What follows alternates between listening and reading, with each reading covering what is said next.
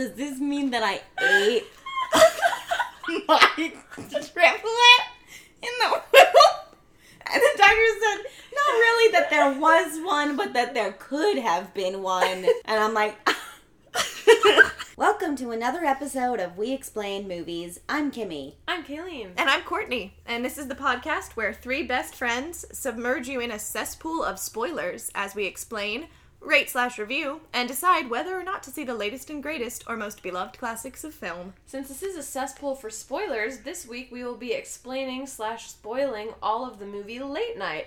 If you haven't seen it and you don't want it spoiled, tune out and tune back in once you've seen it. For other spoiler timestamps, you can check those out on our Instagram and Twitter at We Explain Movies. This is how it goes. We're going to start off with some movies that we watched this week, go to some movie related questions, the explanation, and then close up with some watch list items and recommendations. Yeah, and so this week, I, Courtney, have seen the movie Late Night. Kimmy and Kayleen have only seen the trailers. They don't know anything about the plot. I'm going to take them through it step by step, shot for shot, reenact it at some point. I don't know. Uh, but we always begin with a little aside of what did you guys watch this week? So, Yeah. what did you watch this week? Um, I watched. Oh, I finished Ozark. That's available. You really liked it? I did really like it. There's only two seasons, and um, Netflix says you know new season coming soon, just out now, coming soon. Courtney and I watched the first episode of Big Little Lies, Oh. and Yeah. that was really good. Well, season two. of season two. Yeah, yeah, yeah. yeah, yeah. We also started rewatching the Star Wars movies.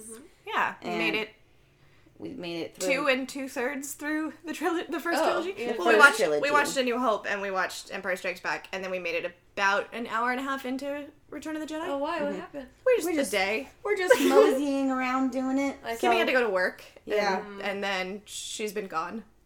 Honestly, So, yeah. like, all right, I feel like a broken record, honestly, but the music in the movie makes me so emotional. And that shot of Luke looking out over the desert and the two suns in the shot, it's just so beautiful. And the theme plays, and it's just gets me in the feels, Yeah. y'all. Mhm. Like, Which part has been your favorite upon rewatching? that's a good. I love the part where Han is about to get put in. I was gonna say that. Yeah. when he's about to be frozen. and when he's gonna be frozen, and she says, "I love you." He says, "I know." It's such a good part. I actually also just really like her unfreezing him. I just Leia's Yeah. such a badass, and her coming in to save the day, and she's got this whole awesome standoff with her and Jabba, like before he Yeah. enslaves her, where Mm-hmm. she's you know she's dressed as kind of like a bounty hunter herself, and then gets to unfreeze Han, and that's really awesome. Also, I love the reveal. You know that Darth Vader is. I know. I think that this is definitely like not really a hot take, but the part where Darth Vader is revealed to be Luke's Oh, yeah. father. I just. I when I was a lot older, I realized that's one of the most misquoted lines in cinema history. Oh yeah. Yeah. I just like every time I watch it, and I'm like, I'm like, how how could someone, you know?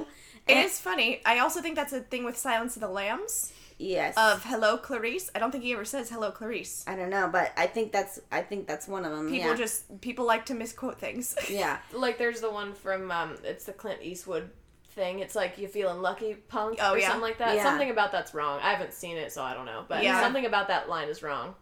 And um, Or it's like feel luck feeling lucky punk do ya or something something Some, like Yeah. Somebody probably quotes it the, the Yeah, wrong yeah. way that you're supposed to. And yeah, of Luke, I am your father, when it's really, no, I am your father. Yeah. I am your Yeah. father. I just love Luke's reaction. He's that's impossible. It I is just- over the top. It's Yeah. one of those things where, man, that must have been epic to see in I real know. time. Yeah. I Like know. we knew, you the know, we always knew. twist Oh. in cinema history. Yeah, anything else you watched, Kimmy? Nope.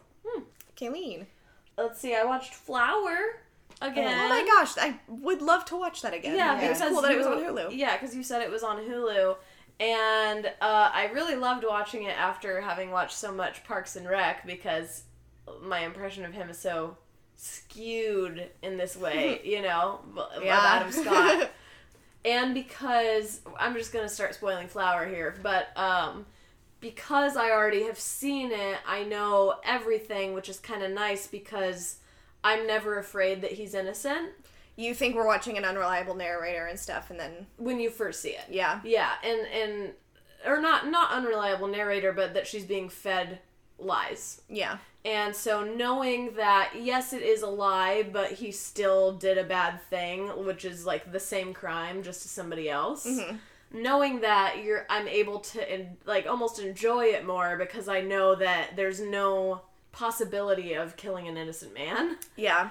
And when you man watching it that first time and seeing the the because I I remembered it as being glass from the table, but it's actually his little Eiffel Tower figurine That like which she him, like picks him. up earlier on and is like what's this from and he's like it's from my ex-wife and just that reveal was so shocking the first time because it's like you think maybe he just died from the drugs or something and Mm-hmm. then when they push him over it's like holy fuck And also, they're just a bunch of girls weighing over their heads, and it's like you Yeah. just killed a man because of a rumor you heard. Yeah. yeah. Uh, yeah, and just that's kind of their whole thing is they are doing these really dangerous things for money, and Mm-hmm. it could so easily go south with any of the men that they're trying to scheme over. For sure. Yeah, um, I loved it. I think Zoey Deutch in that movie is phenomenal. She's so charming. She gets in that little fight with her mom where like she's trying not to let her mom's like mean words affect her like about you know like basically you're a brat type of stuff which Mm-hmm. is it's a fair argument but Zoey is trying to like blow it off but she's clearly on the verge of bursting into tears and it's amazing I think she's a great actress. I like her a and lot she's fun to watch. so that was fun to rewatch. I watched John Wick 2 Mm-hmm. with everyone. I didn't like it as much as 1. It's not like it was bad, it was just the plot was a lot thinner. Mm-hmm. And um, there was less talking, which it's not like that's the downfall, but it, it was clear that they just realized 1 was successful and had to make something come like come up with something for 2. Yeah. And the end of two seems like it's going to lead into something much more interesting for three. And I have heard some people say they like three better than two. Okay. So we'll see. And I think it'll be fun to watch it in theaters, whereas my TV and the sound mixing of this movie don't go together because it's mm-hmm. such quiet talking mixed with such big explosions and, and gunshots, and it was horrible. So I'm excited to see the third one in theaters. I think everything else I watched with Courtney. So we watched Winter Soldier. yeah. It's such a good movie for fights. Their Such fights are for so beautiful. Yeah. They re- like they're all so creative. They put so much effort into all of them. Mhm. I love them. The fights in Civil War are pretty dope too. they are, yeah. I'm excited because yeah, because we're rewatching the whole thing. I'm most excited for Ultron, which is next. I love Yeah, Ultron. I, I love Ultron wait. so much. Also, I just we can't not mention this. Courtney and I just keep talking about how much they really were hardcore making Scarlett oh my gosh. the flirty Avenger, and there's this part where she talks about getting shot by the Winter Soldier back in the day, and she lifts up her shirt, and there's a scar like on her like abdomen. that looks exactly like if someone stabbed you with a pencil. It's not very big, It's about that size. and she goes, "Yeah, this is where he shot me. Bye bye bikinis." and we're like, "You can what?" You can You still. can, can still wear wear a bikinis. You're a ten, bitch. and you got one tiny flaw, and so then we were watching the next day. We were two watching tiny flaws. two tiny flaws She Can't have children. oh because she was shot in the ovary. um, Oh the, my God. the next day we watched Guardians of the Galaxy Volume 1 and in it, you know, the, the Guardians are getting super beat up and I think at one point like one of them gets shot or something. We were making jokes about like Chris Pratt getting shot and we were just like bye bye board shorts like that he can't wear just that anymore and we got really into it. yeah. yeah, she was hardcore the flirty Avenger and it was such Kiss a me so they don't murder us. it was such a bummer to watch. You know, Yeah. like he walks into a room and she's got her her butt sticking way out on the computer, and she goes, "This is awkward." And it's like, why? He just walked into a room. Yeah. yeah. That's how you do com- computers. yeah, Connie. and there was a chair right there. yeah. we, we were Uh. making we're like sit down sit down you look uncomfortable It just makes me sad. I'm like, you don't deserve this, Scarlett Johansson. Like, just because you're pretty doesn't mean to be ov- overly sexualized. It's not fair. and, Yeah. and it's also just that like by now you know once now that we're at the end of the road and everything they've finally i mean like we talked about in our simply spoilers episode they finally gave her actual depth and they were Mhm. like these are all your friends whereas back then it was like ooh maybe i'll be with this guy maybe i'll Which be one will this she guy. choose? Oh, well, accidentally we wrote Hawkeye a wife, so not him. Bruce Yeah. is next. Give her Bruce. yeah yeah. So we watched that. And then we watched American Dreamz Mm, with a Z. oh, you guys did? yeah. Oh, you didn't think we did? No, I didn't know why you guys were talking about Oh, it yeah. so much. We were talking about it because we watched it. invited me to her home, To watch sat it? me down, and I put on. American Dreamz. I said, Courtney, we're doing this, and you're gonna like it. And Kimmy, it changed Courtney's life. No, it- no, not at all. Okay, it did. She won't stop talking about it. I keep being like, Courtney, stop texting me about American Dreamz. That's not at Tell all. me true. your thoughts. Was it the equivalent of you showing us what what I forgot? No, because even Kay- Kayleen wasn't even as jazzed about me showing Drop Dead Gorgeous. You were like, it's gonna be fun. Whereas Drop Dead Gorgeous like, you better like it or I'll kill you. Um, That's that's so- true. I wasn't like, if you don't like this, you can't be my friend. I was like, I know it's not good, but like, if Yeah. you don't laugh, I'll stab you. and- Mostly is my. There were times I laughed. I would say what I laughed at and what I wanted the movie to be because I also went into it under some weird impression where I thought you had said it was a mockumentary. Oh, So I expected a mockumentary, and the second the movie starts, that's not what it was. Yeah. And so instantly, all my dreams were crushed, and I was Oh. like, "Oh, okay, we're watching like a 2000s movie." like it's you thought maybe because I related it to Drop Dead Gorgeous. Yeah, and I think that was just my own uh, bias going into Yeah. it is that I thought that's what it was. Um, what I liked about it was anytime things were over the top ridiculous, and that's what I wanted. I wanted the movie to Yeah. go there and be ridiculous, but instead it had a plot. Yeah. and I hated the plot so much. It was bad and racist, and I didn't like it, but then yeah. everything about it that was silly like i wanted more of the contestants being silly i wanted um I, I i really just wanted a spoof and Yeah. I, I didn't get that um and i thought dennis quaid shouldn't have been in it because i forgot you saying he was in it and then uh he's ruined for me now so that was hard to watch and i There's I've- a lot yeah. of people that I forgot were in this, Kimmy. It's a stacked. It was actually really funny when we were watching the opening credits. I cheered every time I saw someone's name that I knew, and the cheers got increasingly louder because Yeah. I really don't like Hugh Grant, and that's the first name that comes up. And I was like, He's the star. I have to watch Hugh Grant. But then Mandy Moore came on, and I was like, ooh! And then Dennis Quaid came on, and I was like, what? And then Seth Meyers, and I got really excited. Jennifer Coolidge. But they didn't give her anything to do, and that's Yeah. a waste. She is one of the funniest people, and they didn't use her. I did forget how big of a character Seth Meyers was, though. That was fun. He back was. then, I didn't know who that was really. What's funny is I cheered Willem for. Dafoe, oh yeah, that was awful. Greer. Willem Dafoe is in it. he plays Yeah. Dick Cheney. um, Except he's not named that, but it's he is. he Yeah. looks exactly like Dick Cheney. Yeah, I, I cheered when I saw Seth Meyers' name, and I was like, "Yay!" And then the movie went on for about thirty-five minutes, and I just kept watching, and I was like, "Oh, cool, Seth Meyers in it." And then I kept watching, and about at the forty-five minute mark, I was like, "Kayleen, when is Seth Green coming on?" she was like, "He's not in this," and I was like, "I cheered when I saw his name." She goes, "No, you cheered for Seth Meyers, and you already he's already on screen," and I was like. I uh-huh. really thought Seth Green was gonna be in this. So that's what I thought about American Dreamz. Not enough Seth Green. More like American Greens. Get I, out. I will say the funniest part was that song, The American song is so Dreams, with a Z. But and otherwise, because she sings it so seriously. I, I didn't like the movie, and it didn't change my life. okay. yeah. Oh well. And then we watched Guardians of the Galaxy. Mhm.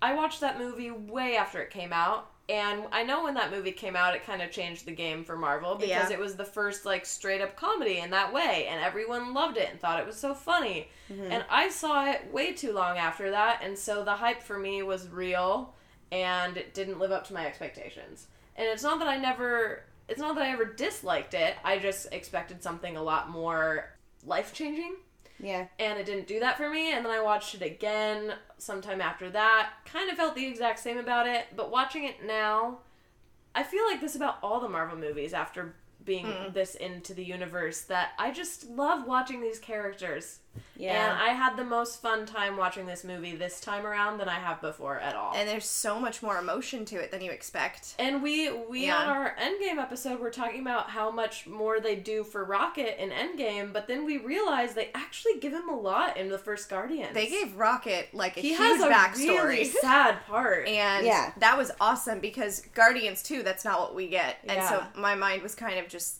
focused on that and I, I watched Infinity Mm-hmm. War with the that lens of, of Guardians too, cuz also in Infinity War he's not he's not as invested Yeah. um so that was awesome to see and just seeing Gamora and Peter's relationship blossoming and starting Mm-hmm. as opposed to being like a tragic end or something later on. Yeah. Um, that was really cool. Yeah. Except for our DVD from the library was skipping out. We missed a whole chapter. Wow. Right? Yeah. And uh, that's all I watched. Alrighty, so I had a straight up movie day wherein I went to the theater and I just bopped around and I had I got so lucky. It was like you were a movie drifter. I wasn't a drifter. I, I, I actually used my, my, my stubs and Oh, okay. I, I, I reserved seats each time. Why not? You get three Wait. free movies a week. I did it. It'll let you do it in one day? yes. Oh, I was under the impression it would only let you do one a day. You're allowed to do three a day, but not for the same movie. Interesting. Yeah. Um, so I saw Late Night, which I will be discussing today. And then I hopped over to Men in Black International, which was fun. It was just a fun, fun time. Fun is the operative word. Like, just go to have fun. It And seems then- like uh, let's watch these good-looking people have fun. Yeah, like, oh, you want to watch a hot person shoot a gun? Have I got a show for you? um, and then I ended on a stupid note of watching Godzilla King of the Monsters because I was like having weird FOMO of like maybe I should see this movie. Maybe it is actually something that'll be We of were importance. within its grasps at the premiere. yeah, we were right there for the premiere, so I saw it. It's not a good movie. it's Oh, it's what, exactly sucks. it's exactly what you'd expect. Um, Yeah. I really wish I had been watching it at home, able Yeah. to talk over it and share my thoughts because there were so many thoughts that I had tumbling through my mind. And also because those kids had no trouble talking over it, from what yeah, you said. I was in a theater with so many children that were Oh. screaming at the top of their lungs, Oh, that's and not not even like good things. It wasn't like "Go get him, Zilla." It was were like they like hot dog. no, it was like she took my popcorn. so those that's what I watched this week. It was a good movie week. I had a fun time. Jumping over to questions. Yes, so the questions this week, we always do questions related to the movie we're discussing, where we share our thoughts on other like films or concepts or ideas. Mm-hmm. So today, as we are discussing Late Night, written by Mindy Kaling, I decided it would be fun to start with a little bit of office talk. Uh, so maybe we'll put, it's not like we don't need to do spoiler timestamps for this, but maybe we'll do like a nice chunk of here's what we're going to talk about for The Office. So check Yeah. our, our timestamps if you don't watch The Office. Uh, we're going to, my first question is uh, what is your favorite episode of The Office? And you can have honorable mentions and you can say multiples because I need to. I Yeah. can't just Yeah. say one. So, should we start with the noob? Yeah, I know the least about The Office, um, which is a sad. Unfortunately. Yeah, it is. It is unfortunate. Your life is worser for it. Uh, Oh my and God. you know what? That's I unfortunate. I don't really think I have a favorite episode on the whole. I have like favorite moments throughout. nice, yeah. So I guess I did pick one for the sake of this question, Yeah. but I'm just saying that if I, you know, had as much knowledge as you guys about all the episodes, I maybe might not pick this one. Mm-hmm. But my honorable mention is the moment where Pam has the art show, Mm-hmm. and the only person who shows up is Michael. And he's just so overwhelmingly Yeah. impressed with her work, and that just gets me in the feels, you guys. Especially after Oscar came up and didn't notice she saw him and, was just tearing her it apart. Yeah. Yeah. Yeah. And and Roy is also there and Roy's like, Babe, I saw your art show. Your art was the best art of all the art. Can Yeah. I leave now? Yeah. I love that moment. Yeah. Um, it's such a nice glimpse into their relationship. yeah. It's kind of where their relationship starts, which is awesome. Um, but the episode that I picked is called Stress Relief. Yeah. Do you know what season it's from? Season five, and it's a two-parter. Oh, really? Mhm. Oh, crap. Okay. That's okay. No, it's stress relief part one and stress relief part two. Oh well, I picked this one because the the opening is like so good. It's the one where Dwight is not okay with everybody's emergency uh, Preparedness. preparedness. Yeah. So he, you know, lights a fire and like Angela throws her cat through the ceiling and everybody panics. It's great. Yeah. That's hands then- down my favorite cold open. Oh, really? So Yeah. good. Safe Bandit. Yes. And then later on, uh, they have a CPR professional come in, right? And Yeah. they do the whole staying alive bit where they're all singing, and then Andy gets up and he starts singing, and then fucking Dwight cuts his face off of and the there's dummy. Yeah, the Hello, Clarice. Clarice. Yeah. He's like, yes, that that's just It didn't seem realistic in the movie. Turns out it's pretty realistic. So, I definitely also, when trying to answer this question, I think of moments before I think of full episodes. Mm-hmm. I will say, I think my favorite episodes, and this is not like a crazy take, I feel this way about a lot of things, but my favorite is when they can combine really funny material with also really heartwarming material. Mm-hmm. So, you know, if there's a, an episode with really good funny moments, but then also a really nice Jim and Pam moment, like that's the best Yeah. for me. Um, so like honorable mentions and, and favorite moments. My favorite prank is phone in the ceiling. That whole and it pretty much takes up the whole episode because it keeps. It does. like coming throughout, and it just cracked me up. And It- Andy's wall punch is referenced later on in the Yeah. series as well. and just everything that he says cracks me up. How it's like maybe it's in the ceiling, maybe you're in the ceiling, and how Phyllis shuts her door and he's like, I don't trust you, I Phyllis. don't trust you, Phyllis. I love it so much. And and just Jim's face when he puts the phone down after he punches Mm-hmm. the wall. It's great. Uh, but my my top two episodes are Casino Night and Booze Cruise because Casino Night I love because we do get such great Jim and Pam stuff, and that one is also really funny. It's when he brings both of the women on accident and has to figure out what to do about it, Yeah. Michael. and it's like it's just so great because he doesn't know how to be a human in general, let alone handle a situation like that. Yeah. And I just like the whole vibe of that episode. They're, you know, they're doing something different. It's not all in the office. Most of it is, I mean, it's in the office, but it's in the warehouse, which we don't really spend much time there. Um, and then Booze Cruise, I love that one. Also has a lot of great stuff like that. Like he dumps Amy Adams in that episode, and it's pretty harsh.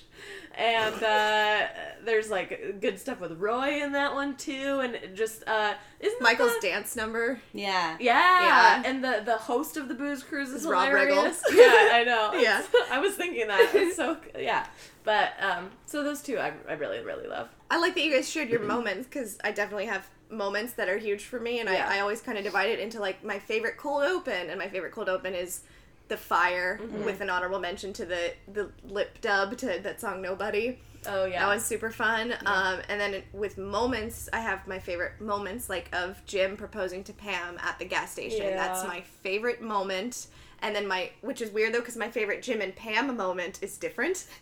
oh, my favorite Jim and Pam moment is when her veil is torn at their wedding. Oh my gosh, what a good and moment. And she's crying and she says i don't i don't look perfect and he grabs scissors and cuts his tie in half and, and just shrugs and so the and two of them takes a picture with and, her and she's crying and takes her mental picture and just i like i want their exact wedding i just i want that experience See, it's like it's the little things like that that really make their relationship feel real. Mm-hmm. Because yes, obviously that was written in, and they had time to think about it as writers. But like those are the beautiful as writer things. that was mindy kaling's Say.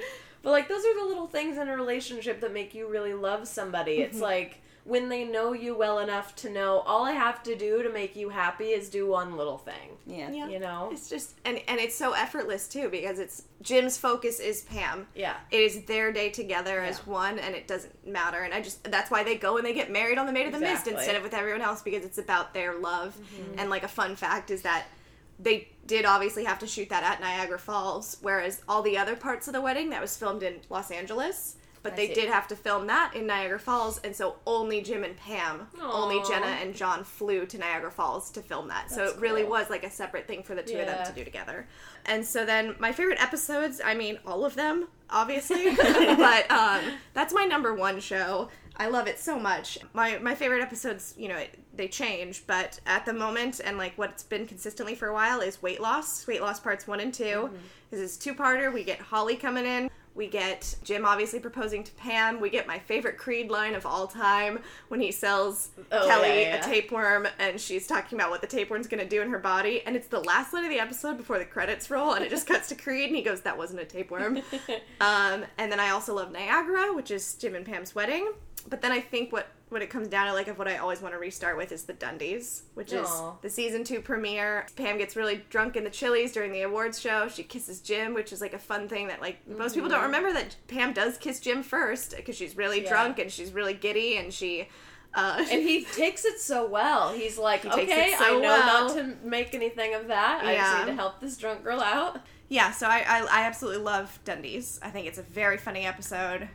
I feel God in this Chili's tonight is like the best line ever written by Mindy Kaling.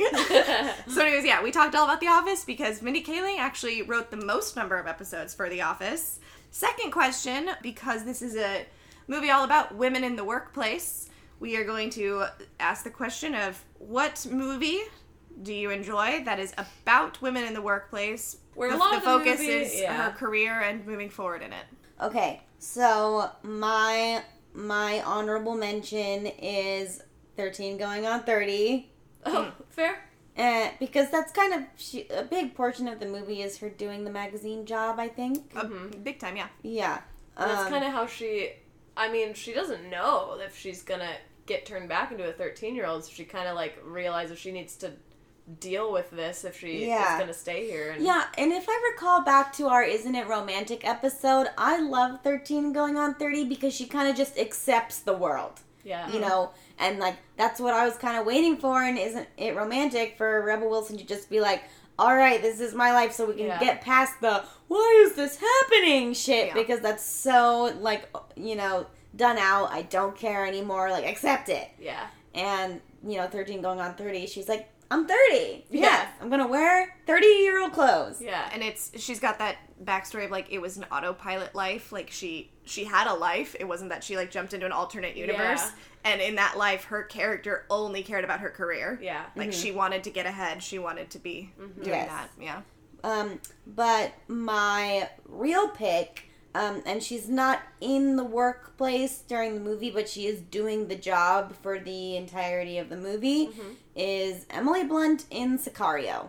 oh Yeah. dark Dope performance, so good dope movie, great cinematography. I haven't seen the second one. I really don't care to see it. Uh, don't she's not in it Uh, yeah, but I I, haven't seen it. What is her job? she's an agent. fbi agent Yeah. Oh, cool. and Yeah. she's in action and you know i i like that she's not like a stoic oh nothing affects me i'm bulletproof kind of person Yeah. she gets scared and she's out of her comfort zone Mm-hmm. and but she puts on a tough face anyways because she's in a male dominated field Mm-hmm. and she also is very passionate about you know being a part of the um, stakeout or whatever i don't know the terminology but um, i don't know her performance is fucking rad it's incredible and like the fact that what her job is and what should be scaring her like the, the actual criminals that she's hunting down and facing don't end up being the scariest part of her job mm-hmm. and of what is affecting her oh it's such a good movie yeah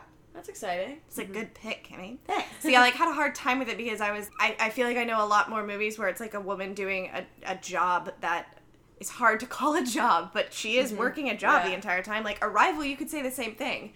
She True is there to be a, a, ling- a linguist and Yeah. to, to figure out what these aliens are saying. I just kind of am saving Arrival for another time when I can talk about it more in depth. Yeah. And so I'm not going to say that today. Researching my answer for this question, I kind of didn't really know. I mean, I knew like conceptually that this must be true, but there's such a genre as a career movie. Yeah. And, like I guess Wolf of Wall Street is considered a career movie. And yeah. there's so much crossover between genres too. Yeah. If you really start dissecting, that it gets you you kind of forget about things like that. That Yeah. There are so many career focused movies, but if you're just picturing an office, you'll forget about a lot of them. Yeah. So I have two honorable mentions, and one really ties to Sicario, just because that is her job and that's what her main focus is. Is Veronica Mars. Uh, she is a PI, and so that's what she's doing at all times.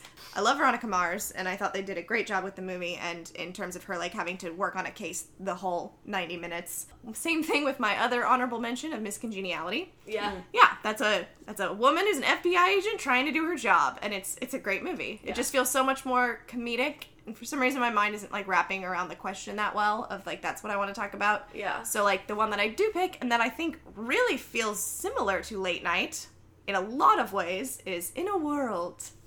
I've seen that. Yeah, I don't think I've seen that. it's a great movie. This is sorry. I just want to tell this story really quick because I really like this story. I think that Yeah. I, I've told you. I I was reading some book. I for the life of me could not tell you what book it was now, but I was reading some book. I think maybe it was like senior year of high school. And in the book, the character talks about how her and her mom would do this thing where they would go to a movie theater and they would go see whatever the next movie was that was playing. And so when Dakota and I first started dating, we decided to go to the indie movie theater and to go pick the next movie that was playing. Mm-hmm. And at the time, Short Term 12 was in theaters, and we had not seen that yet. And he really wanted that to end up being what was playing next, and he like tried to manipulate it so that we would go see that one. And I was like, "No, we're playing this game by the book." And the next showing was In a World, so we saw that just for fun on a whim. We had knew nothing about it. That's a really fun story. Because did you like it? It was a good movie. It's a great movie. Yeah, Yeah. it's just it's such a, a specific idea Yeah. of um, Lake Bell is a voiceover artist and she's uh, or a voice actress Yeah. and she is working in the industry. The daughter of the main movie guy who used to always narrate trailers with the phrase "in a world." Yeah. and so now it's obviously like the early 2000s and so we're kind of past that that was more like an 80s and 90s thing this is 20 years later Yeah. and they the film industry decides that they're going to bring that phrase back and they're looking for the next person who's going to do it for like this hunger games-esque movie they want the trailer to say in a world and so she really wants it she wants to get it and um, It's also a It's a- male dominated. it's a hugely male Field. dominated yeah it's a male dominated industry and so she she's also sadly like the daughter of somebody who is so famous and so it's really hard to step out of that shadow and it's it's a great movie of of her also starting her own business to teach women how to Yeah. speak properly and how to use their voice Professionally. professionally to use the to use their voice to their advantage it's really a unique concept and uh, done well That's of, a good of a woman in the workplace Yeah. Okay, so my picks, my honorable mention, and it, it's my honorable mention because it is so rom commy, but it does take place, and what what incites the action is both of the characters trying to get ahead in their careers is set it up. That movie, I consider again, that with, one, yeah. with Zoey Deutch. I liked how much it was about their careers. Uh, yeah, and it, yeah. I haven't seen that. Oh, it's good, and uh, and it's also because both uh, both Zoey and Lucy Liu's characters are women who are So trying to advance career-driven. their careers. And also, their office is just really appealing. It's fun to spend the movie there, you know, and to watch how they work and, and their chemistry as coworkers too is fun.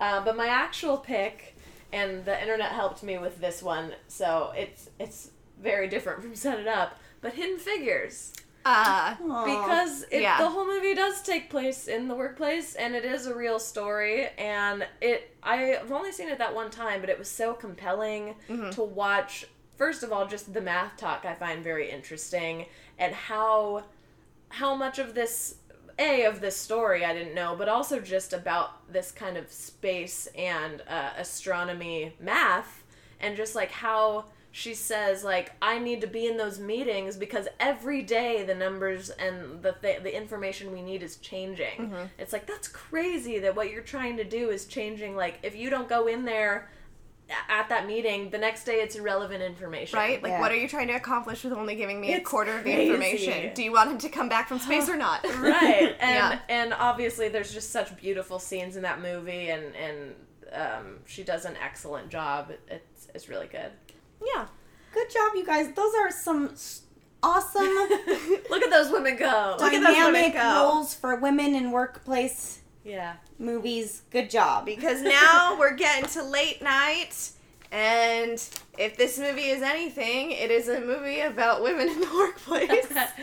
um, so, to start off every explanation, the two who have not seen it are going to tell me what do you think this film is about and what predictions do you have? Uh, I honestly think that the trailer gives a lot away. Can you kind of give me a recap of the trailer? Emma it was Thompson, a terrible trailer. Yeah. Emma Thompson is some talk show host who Right. is very popular, but she's kind of a brat boss, and um, all of the male writers keep getting fired or something. And she and she's getting a lot of scrutiny because of ratings or something like that. And she said you're gonna be canceled unless like you can't get your ratings up. And she says what I need to do is get more representation and female energy in the Someone writing who's room. younger, too, right? So they get Mindy Kaling in there, and there's a couple racist comments about her being Indian, and, and that you know, I just don't think that's really I, tasteful. I it kind of it kind of feels like because you said Mindy wrote this, yeah. Yes. So it kind of feels like how there was that Michael J. Fox show, how it's like, I'm going to make jokes about myself at my own expense because then it's okay. So it kind of feels like it's to be like that. And, and it also seemed like she, from what I got, she's like a, a huge fan, and it seems like mm. kind of she ends up getting to be her friend in a bigger way than she thought. And so then they like slay New York together and yeah. like d- they they kill the industry. Yeah, good job. Yeah, I'm just really kind of sick of these on the nose, quote, feminist movies mm. coming out. I am a huge feminist and I love more female representation in film. A lot like the movies that we just spoke about, where they're just women, you know, doing the jobs and they're fucking awesome at it. Like, you know, the, why do we have to have these movies where it's like, we're women, we're working, we're the main characters of the film because we're women. It's like, make a good fucking movie that the main character just happens to be a female. Short Term 12, great, great fucking movie. Yeah. And the lead is a female. It's not because she's a female. I just, I just, you, you know, so I had not really any interest in seeing this movie. I love that she's out there writing and starring in her own stuff. I think that's wonderful, but she's a talented writer, she's a talented actress. I'm sure that she could come up with something a little bit more complex and mm-hmm. dynamic for more females to have roles Yeah. like that.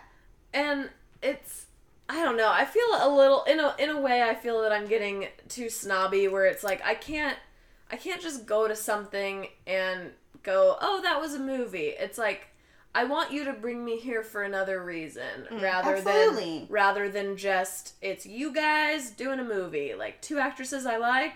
Late night, it's gonna have to get me some good one-liners because that's what a movie like Set It Up relies on is stuff Yeah. that makes me chuckle. Or stuff that was cute because that movie had such cute to it, It- like yeah. the pizza thing and set it up. Yeah. Um. the, or uh, the, she was beautiful and and uh, the other it? like intimidating but beautiful, but soft. intimidating but soft. She is a goddess. She is everything I want in this world. And the other is a man. it's just yeah, that was such a good line. I just like don't think that it's very hard to write, you know, complex rules for women. We do it for men all the time. I don't understand. I really, I'm, I'm sorry. I'm totally on my soapbox here, but like we just watched Booksmart, oh, and Oh, yes. I feel like it could have been interchangeable between, you know, a male and a female experience, but it wasn't a film about them being young women, you know, because they're women. It was about two best friends Being best friends. being best friends, Having graduating experience. high school. Mm-hmm. You know, they're nerds and Changing they want to have a last yeah. hurrah. And like that's the shit I like. Yeah. You know, that's what I need. yeah I don't. I just don't think that it's very hard. I, I don't just know think- why it doesn't happen more. I feel like this movie's just going to poke at itself a lot. It's Yeah. going to say, this is us doing this. Like, it, it really seems like Emma Thompson going, man, have you seen that I'm older? And so my show is not working. I need someone younger. I want a female. We're gonna write better. yeah. My hopes. I guess I can like you know digress. It's into, gonna be hard to write better because men are gonna try to put you down. Yeah. I mean, so I'll digress into like my predictions. This is my hope for the film. I don't think that I think that I'm gonna be let down a little bit, but I really hope that Emma Thompson and Mindy Kaling become best friends, and that's what the movie's about. Their friendship and the development of that, and how them working together strengthens strengthens each other and cancels out each other's flaws, and to support each other in that way. And I also predict that Emma Thompson gets fired anyways. Give me a minute mark at what point you want them to become BFFs. Oh, One. One minute. I don't even think they will have met by then. No, I think that Give me they're- a realistic minute mark of when you want them to be best friends. how 40. long is the movie? 40. Uh, two hours. It's 40. two hour- yeah, 40's good. 'Kay. Yeah, I want them to spend a majority of the time like doing. I want it to be a buddy film. Maybe you know? it'll be like The Devil Wears Prada, where it's more like we're never really friends, but we always were. Ugh. I don't think I that's the vibe of liked this you. film. Oh, maybe there is like some higher form of mentorship that she's kind of testing Mindy Kaling with. But I kind of just hope that they are, you know, wearing slippers and watching movies together. Ooh, okay. I'm gonna Why, make some- Kimmy? Because that's what women do. We wear slippers and we watch movies together. That's, Okay, that's I'm gonna- what we do. I'm gonna make some outlandish predictions. Not outlandish in that they are impossible, but just that they don't seem like they're gonna happen. 'Kay. So let's go with they have a pillow fight sometime during the movie. um, I want them to both have sex with the same man, but then it's not a big deal. Like they were both like, "Oh no way, wasn't he hot? Yeah, like how'd you feel about this thing? I don't know," Oh, that's and that they don't care. And I hope that none of them has sex. you know, I just hope that there's like no romantic Ooh. shit in this movie at all. I want someone to cry. I want someone to have a mental breakdown about something, and I want the other woman to be what gets her out of her mental breakdown. Oh, Okay. Yeah, that's the that's what I want. I don't want a man to help her. I want a woman to help her. Yeah, Yes. I hope men are extraneous in this film. I hope they get fired left and right. So I'm so glad you guys are on board for this movie and that you're clearly gonna love it. Really, all I can say about it is that I and you and everyone who watches it will feel lukewarm about it. Oh yeah. Okay, It is the kind of movie you watch on an airplane. that's a good description. Yeah, it is the kind of movie that your mom TiVos for you and then says, "Oh, I would TiVo that because you like that one girl. Do you want to watch it?" and I know no one uses TiVo anymore, but that's the word in my opinion. but that's the era Yeah, that I want. Kiki uses TiVo. And she would watch late night. You want to watch late night? Okay, so how we're gonna spice up this episode is that I have a lot of fun facts. Great. The movie opens with Catherine Newbury, the first ever female late night host. Okay. Which is still true to this day. I, I'm really upset that we don't have a female late night host. Chelsea lately. Sure. I mean mainstream major network. You know, like Conan or Jim yeah, Fallon. or- Where Yeah. where it's been passed down. She has her own show, but I'm Oh, talking about late Okay. night or the late show or the late late show. Which one's the late late show? Whichever one, whoever's on. I don't know. I think late late is So I guess I guess we have we have Yeah. both of the Jimmys, we have Seth, and we have James. yeah Yeah, and like in the past, we've had obviously Jay. We've in the past we've Leno? had Jay Leno. Yeah. We've had Conan O'Brien. We've had now we have Colbert. We have Seth Meyers. We Conan have so still many. goes. I think. Yeah. So we've had so many, and we've never had a woman. We've had Kristen Bell guest host, and I think, yeah, it is time that we had one. But that's really not even what this film is pushing. Either way, she is being awarded some American Comedy Award, and it opens with her at the award show. She gives a speech, um, and then afterwards, she goes to a bar by herself. And she gets a drink, and she sits in a booth like she's just any old gal. Uh, And then Riggan from Birdman shows up. no. Good guess though. so she goes to a bar, and as she's in the bar, she sees on TV Ike Barinholtz, which you guys would know him if you saw him. He's from the Mindy Project. He was on that mm-hmm. show, and he's been a character actor in many other things. Okay. He's playing a stand-up comedian in this universe named Dave.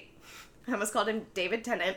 Named Daniel Tennant Oh. and she's watching him on TV giving a stand up special, and it is culturally insensitive and very bad. It's Oh. not funny. Mm. Then the next morning, we are at the office, and she's having a conversation with her assistant slash producer, and he's talking to her about some other network organizer head or a CEO of some company, and he's like, "Did you read the article about so and so?" And she pulls the article up, and it says as a female CEO, and Emma Thompson is, you know, upset about that. She's like, never start a sentence with as a female. Yeah, yeah. It's coming across as like aggressive and like mad that another woman is climbing to the top and like drawing attention to the, the fact that she's a woman. Mm. She's like, don't ever do that. You don't need to do that. This guy comes in to her office and it's some just random TV writer and she's just like, who are you? And he introduces himself and he's just like, so, you know, my wife just had another baby. I know you know that. And she doesn't. She doesn't Okay. care about her employees at all. And he's like, and so I think it's time that I asked for a raise. I would like a raise. And then we get this really fun commentary that I actually liked of, so what you're saying is you are a 1950s sexist, is what she's saying to him. She's like, You are a 1950s misogynist, wherein you've done no extra work, you've not progressed in your work at all, but you think because your family is growing, you deserve more money. Mm-hmm. Do you realize that that is how women were forced to stay in their house in the 1950s, and men were off getting jobs to pay for these things? And she's like, You know what you're kind of like? You're kind of like a drug addict. And he Oh. goes, Excuse me? And she goes, Think about it. Like, drug addicts have this habit that they need to fulfill and you you just keep churning out these kids and you need more money but you're not willing to do anything more for the money and he goes did you just call my child a drug problem and she goes you're fired Oh, so oh. she's really just kind of like an off the rocker type of person Wow. she'll just fire people willy-nilly so kayleen get ready for a lot of men to be fired She's Um, also like, um, I'm sorry, your wife did 95% of everything. Yeah. Making those babies. So on his way out, he says, "You know what? You hate women. You have no female writers on the entire staff. You can't sit Oh. here and claim that." You know, sexism is what got me my job and what is why I deserve a raise when you don't hire any women. Good for him. Yeah, and then he leaves. Um, so then she starts talking to her assistant, who is Denis O'Hare, the guy from American Horror Story. Oh, that's her assistant? That's her assistant. Oh, the I guy who love has a burn face? Yes, Oh. and he like he plays multiple characters. Like he's in every season, isn't he? I think he's Yeah, in He's that's in just most the one I think of him Yeah. first. So that's him. And she says, I love women. And he kind of is silent. And then she goes, I love Mary Tyler Moore. I love Gilda Radner.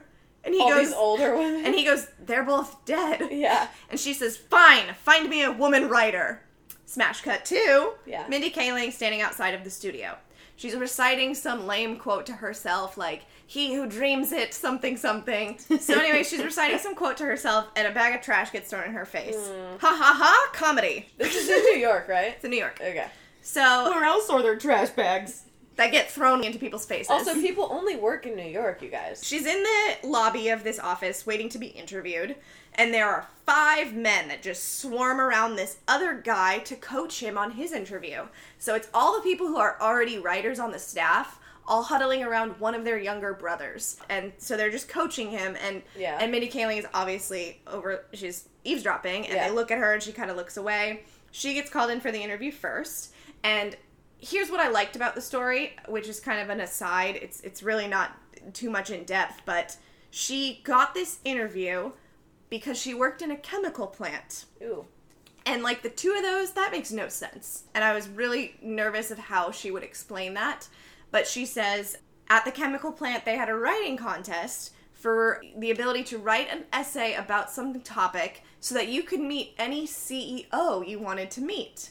And so she decided she wanted to meet the CEO of the chemical plant's parent company, parent company, because really this is true for a lot of studios. Studios, like network studios, own so many subsidiaries and they own things that are really weird that come down to like like General Electric, like your your ovens and your microwaves, Yeah. they own NBC. Hmm. So it's kind of really interesting that she did that. So like the chemical plant was this weird direct line for her to get an interview at this network. I see. And like Denis O'Hare is like, "You wanted to meet with our parent parent company?" And she's like, "I love comedy. That is what I meant to do. I needed to find some way to get this in, and I found it." And so as she's saying this, she's you know talking his ear off of like, "I love comedy. I love SNL." And what bums me out I is love The Office. Ever heard of it? she winks at the camera. what bums me out about this is Mindy Kaling is a hysterical person. Yeah. She is so clever, she is so funny, and she loves comedy. I've read both of her books, and in them she talks about how every Saturday night it was her time to to, to race downstairs to watch Saturday Night Live. She memorized skits. She was not cool at her school because all she wanted to do was recite things from that. And I was, it's just awesome. And it totally makes sense for Mindy Kaling. Yeah. She is obviously a writer for The Office. She is obviously an amazing woman who did these things. Whereas this character only claims to love comedy. Yeah. We never see her say a single funny thing. We never hear her write a joke that is actually funny. Mm. I don't know why. Yeah. We'll get to that in a little bit. But either way, she says, I love comedy. At that moment, the guy gets a phone call. He picks it up, and it's Catherine Newbury going, Did you hire a woman yet? And he goes, Well, and she goes, Just hire somebody, and hangs up on him. So he obviously goes, You got the job.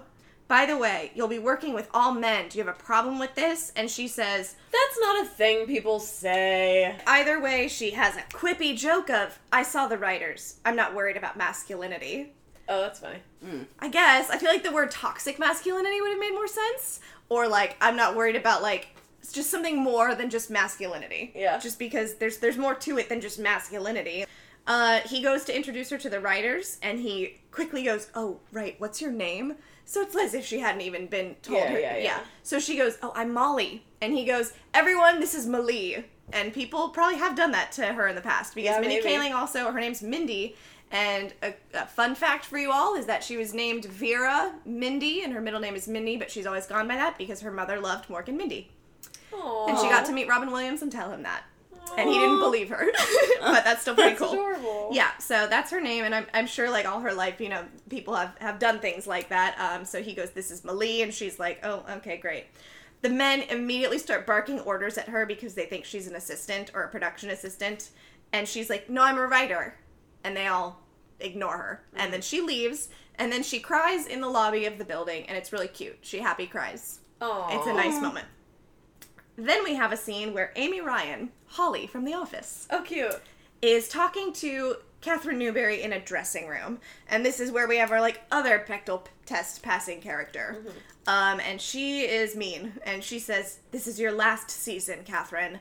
You only ever have on boring people. You never do anything interesting." Etc. And then I liked this line. She says, "Last night, Fallon had Robert Downey Jr. on his show. They washed a sheep together. It was fucking glorious." and I was like, "That's a good commentary because Yeah. yeah, that's what people watch." And Yes. yeah, they, They'll, they they'll love the literally bring llamas on stage and be like, "This is a llama. That's it. This is a celebrity." Yep. And so is that's celebrity touching said llama. yeah. We we blindfolded this celebrity and had him touch a llama and try to guess what it was. And the celebrity's like, "Is it a blanket?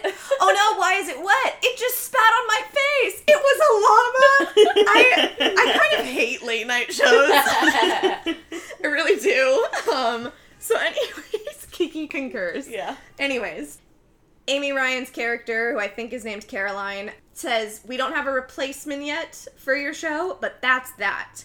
And then she snidely says Catherine's catchphrase to her as she's walking out the door, which is how Catherine ends every show. She says, I hope I earned the privilege of your time.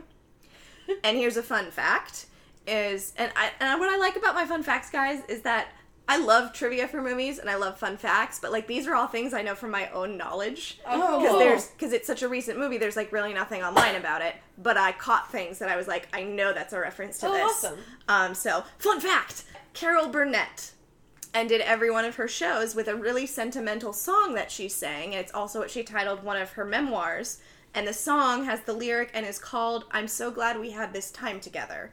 So it's a nice slash awful parallel of I'm so glad we had this time together. I hope we got to do this and stuff, as opposed to like this kind of like rigorous and like I hope I've earned the privilege of your time. Right. It doesn't sound as welcoming. It's even if you say it nicely, like I hope I earned the privilege of your time. It Yeah. Maybe kinda- more, but it's not as good. It kind of sounds. It, it almost makes me feel like, geez, I guess I better watch it tomorrow feels because a she's little- condescending yeah, to me. guilt Yeah. trippy. and Guilt especially trippy. guilt trippy, and especially coming from like a high class British woman. Yeah. it's a lot. So it's clear that people don't even like this catchphrase. It's not like a treasure of the. I also you know, just realized that you watched two Emma Thompson movies in a row. I did. know she's not a big part of MIB, she was but barely in it. yeah. But what's funny is the character in MIB is also named Molly. Hmm. and I was like, That's fun. there's a glitch in the matrix. she goes home, Catherine goes home, and John Lithgow is her husband. Dope. Her sick husband. Aww. And uh, he says, How could they cancel you? Everybody loves you. There's not much more to that scene. He's homesick. Um, and he also was someone Is he famous. like cancer sick? He's Parkinson's sick. Oh God. Yeah, it's really sad, um, but it's also kind of not fleshed out. Oh. Yeah. Yeah, he's just there to be her husband with an illness. I see. The next morning, all the writers are there early in the morning, dicking around in the kitchen, and we get Elliot from Search Party. I Yeah. like him. I like him, him? too. You, I don't think do. Okay. He's just a fun guy. You know this guy. We get Sean from I Tonya, the bigger guy. Oh, Oh, that's I like funny. that guy too. yeah, I like him too. And we get who Courtney once thought was Jordan Chase. Yeah, when we all went to go see Venom, I insisted that Jordan Chase was in the movie. Jordan Chase is some guy from Dexter. I can't remember his name right now for the life of me. It's You know it. Jonny Lee Miller. yeah. It is Jonny Lee Miller, Miller but this that's not who this is. This is uh, Reed Scott, who I actually like, and the reason I thought it Veep, was right? him is because I had been watching so much Veep. Yeah, it's Dan Egan from Veep. Um, and others is what I wrote because the other people never have names or faces or lines. I see. Um, Or faces. they they just all look like I like mean- Slender Man. No, kind of. It's just like it's like the back of their head are, is the shot. You know, it's like oh, I can see like a blonde person is sitting there. Guys, how interesting of a movie would that be if they intentionally only showed you main characters' faces? So, like, anytime they talked to someone, they were, like, slightly out of frame or, like, turning away. That'd be clever. They're all there and they're just hanging out in the kitchen. And Denis O'Hare comes in. He's like, you know, Catherine's waiting for you all, and they freak out because. This was the first day they were ever called in early, and Catherine has never met them. She's never come to talk to them. So they rush to the room, and she's sitting there, and she's like, Who sits there? Because it's an empty chair. And they're like, Oh, that's McCary. He's on the phone with his girlfriend right now. And she's like, Excuse me? And they're like, Well, they just became long distance, so he wanted to talk to her. You know, it's been really hard. And she's like, And where's that guy? And they say, Oh, he was, you know, really drunk last night. He's not here yet. And who are you? And they start introducing themselves, and she goes, You know what? Never mind. From now on, I'm going to give you all numbers. You all have numbers now and will be referred to by your numbers. Your number one, your number two, and so forth. And there's a funny line of someone going, Can we call each other by our actual names? She goes, Just learn the numbers. So that's kind of fun. What I liked about this is we are in a movie that is heavily dominated by white men, and it's supposed to be a movie about women, but it is just. It's meant to be like juxtaposing of like there are so many men, Yeah. so many white men, but I liked that these characters were given numbers because we really don't hear any man's name Oh, that's fun. ever. I know they all have names and they've been referred to maybe one or two times, Yeah. but nobody ever looks at each other and says their names aside from Catherine and Molly. So Molly arrives and she brings cupcakes and she's scolded for being late, especially on her first day. And she says, I thought I was two hours early. And Denis O'Hare says, I, I told her we start at 10, and this was the first time ever that Catherine wanted to meet earlier. Yeah. So Catherine says to her, just sit down. And she goes to the first open chair. And the guys go, You can't sit there. McCary sits there. And she goes to the next open chair and they You can't sit there. This guy sits there. And she's obviously like upset and it's really bullying and it's gross and I didn't like it. Yeah. And so she's like frantically looking around the room and Catherine says, Just pick a seat.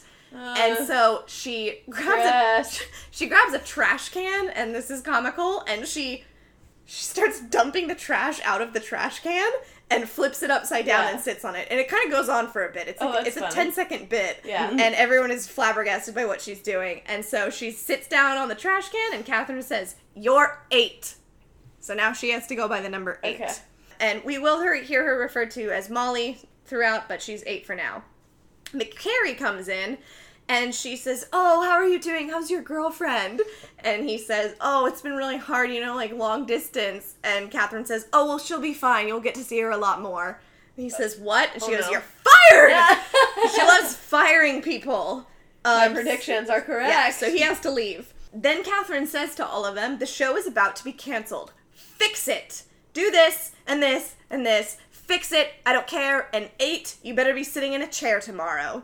And then she She leaves. gets to sit in McCary's chair now, bitch. And so then Molly says, Can I take the fired guy's seat? And Hmm. they all ignore her.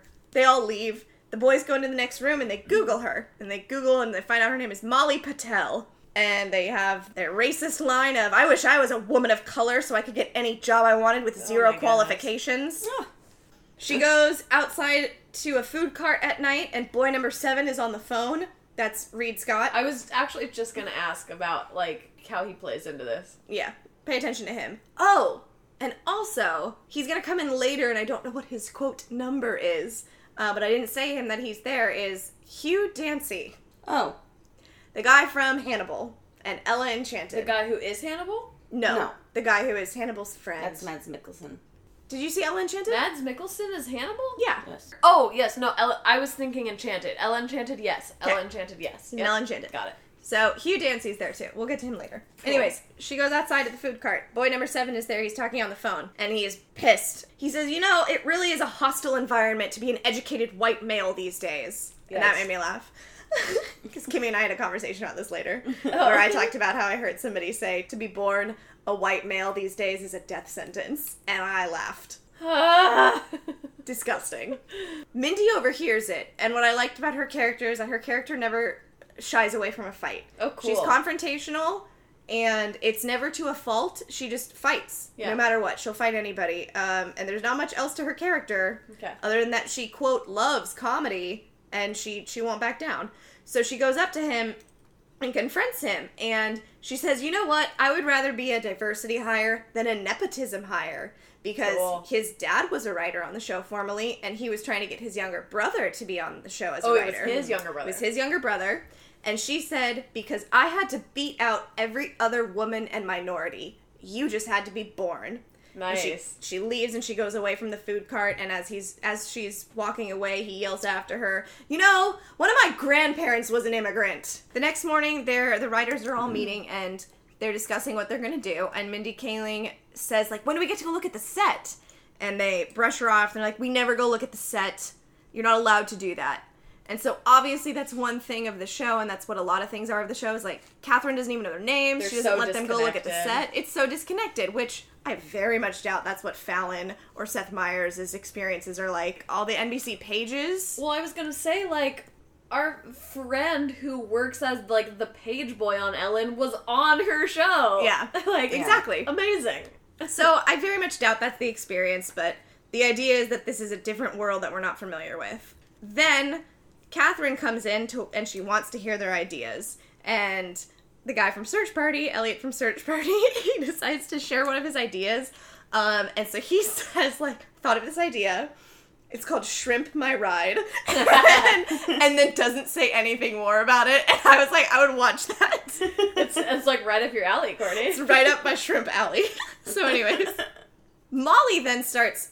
Th- They ask her for ideas, and what she does is she gives ideas about the show as a concept and starts saying, You need to not do these things. And she gives a ton of lists of what you need to stop doing. Like, here's why you're mm-hmm. losing your audience, here's why the show is bad.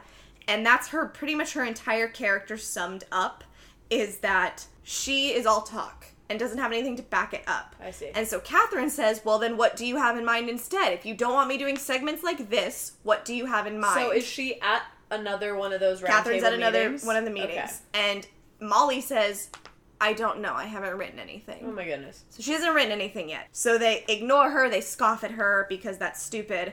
And then Molly decides, well, you've been having a lot of like famous female senators and you've been having a lot of female writers come on your show as like the talk show guest and that's not interesting to people. You need to go in the entire other direction and then people start bouncing off of that and they say, who's the most tacky celebrity we could bring on? And here's where I went, yes, give me something good. Yeah. Make some fun commentary about anything. Do it. And they say, a YouTube star. And I went, yes, because YouTube stars are gross, guys.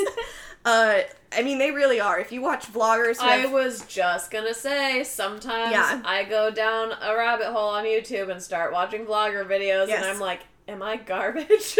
I feel that way too. They're just Yeah. garbage. And like I love video essays and I love commentary on things, but people who are saying, you know, slice of life like I ate a bunch of soap. What? it's just So that's what I wanted. I wanted something crazy. And so they say, "Yes, let's get this girl. Don't even know her name. It doesn't matter. Let's put her on the show. It's gonna be great." No. Oh. And that's what bummed me out. And also, so what bummed me out is they could have made a huge statement about somebody like PewDiePie or Logan Paul in making fun of a douchebag, Yeah. in making fun of a racist monster or Yeah. something, and they didn't. They oh my played gosh, it what if they had I'm Poppy on there? I'm Poppy would have been so much more interesting, especially because I'm Poppy is just like that's a weird. I would that's love fun. to see what she'd be like in an interview. Yeah. Then we see Molly crying in the bathroom. Because she's upset that Catherine scolded her and said you don't have any ideas. Mm. So she's crying in the women's restroom, and it happened earlier as well that she was in the bathroom. Earlier in the movie, I skipped over it. It was established she walked into the restroom and Hugh Dancy was in the restroom, Oh. and he's so shocked that she's there, and she's like, "What are you doing?" And he says, Because they're not used to women he says, there. "Oh, we've we've never had a female writer before, so we've we use this room to shit." Oh, no. So, so now she has to be in this like smelly bathroom, and it's like a She should start using their bathroom. Does she start using their bathroom? no, that'd be a fun writer's Uh. take, Kayleen. Um, instead. I mean, that's also like that's a very weird meet cute because these two are gonna hook up later. Oh. But like that's how they Aw. talk to each other. I see. God damn it! Don't worry about it; it's not that big a deal. Okay. Again, Emma Thompson better fuck him. so she sees him there, but now she's in the bathroom later crying, and the guy from I Tonya comes in, and she knows he's in there to go to Yeah, the bathroom. yeah. And so she's like, "Fine, fine, just go." And they do one of those cute little dances of like, "Get oh, out!" They're funny. trying to get out of the way. And she's still crying. And she's still crying. Aw. So then she goes into her office, which she shares with another guy, and she's crying under her desk. Oh man. And the guy comes over who she shares an office with. He's really like a mentor. He's this he's been there the longest and he's very nice and he says to her some advice, you need to shut the fuck up. You need to stop speaking out during meetings about what's wrong with the show and you need to start giving and I mean it's that same idea of don't give me problems, give me solutions. Right. Which Yeah. they're It is. And he says to her, stop giving advice and write.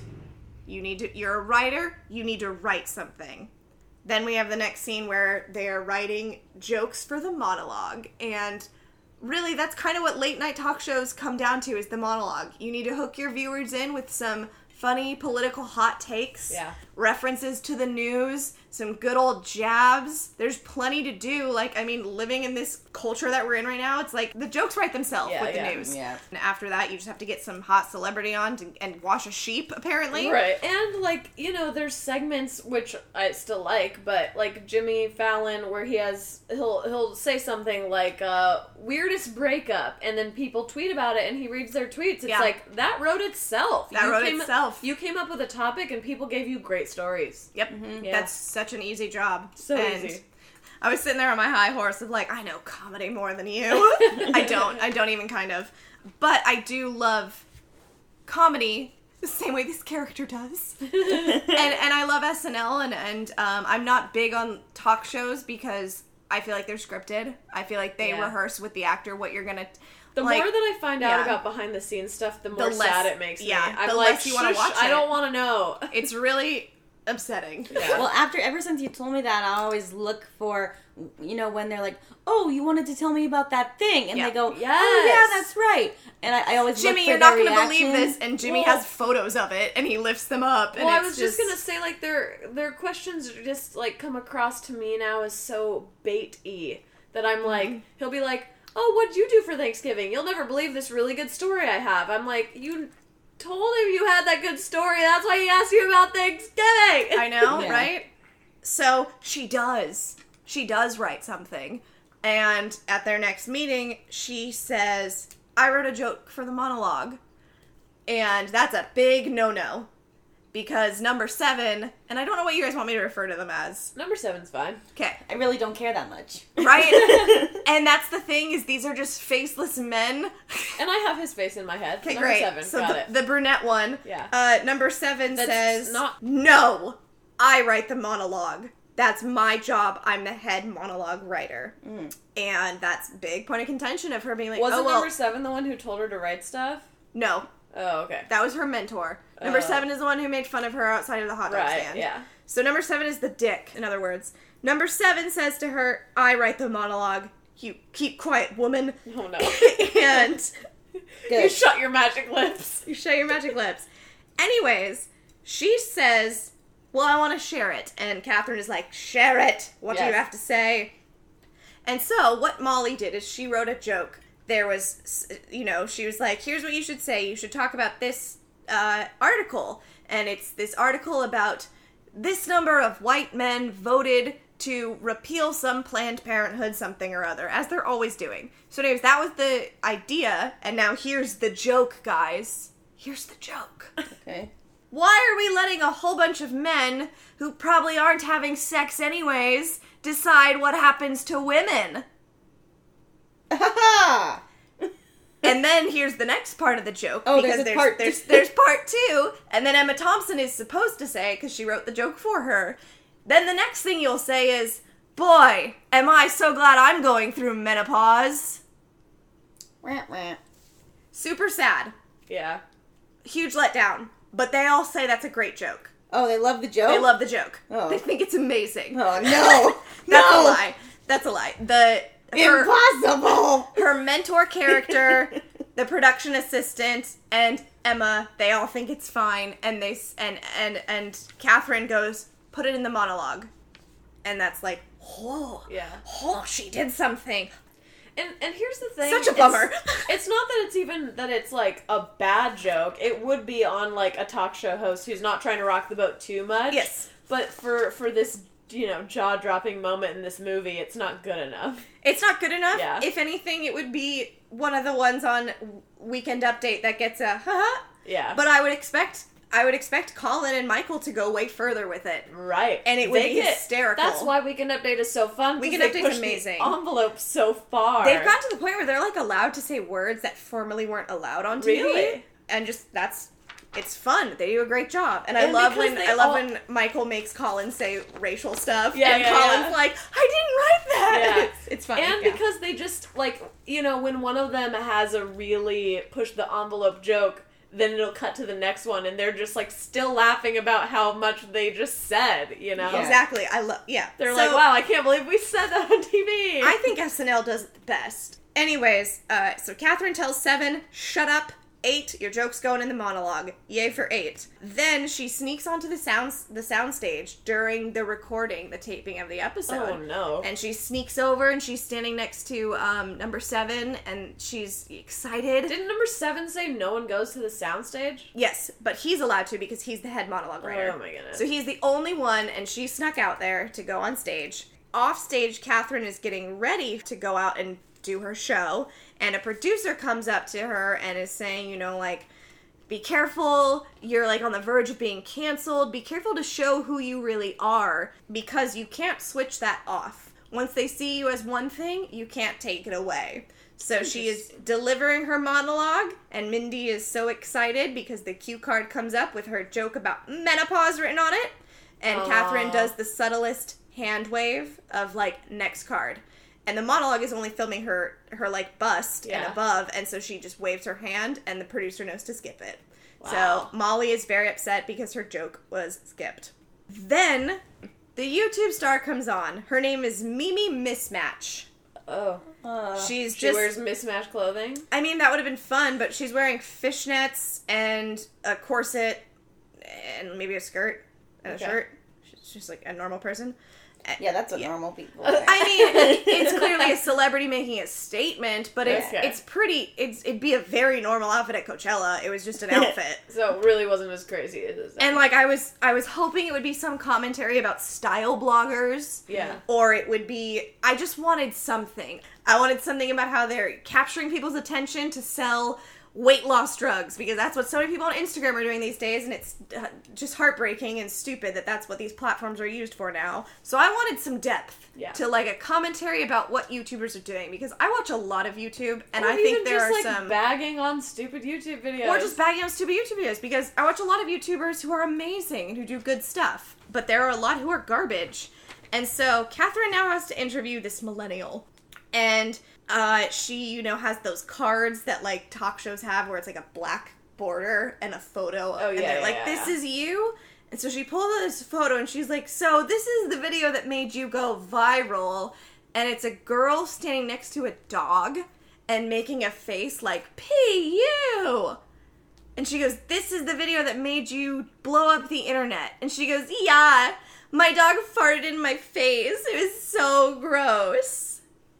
And that's just not even what YouTube is. That's not what. Yeah. That's. I just was pissed. I was like, This is so out of touch.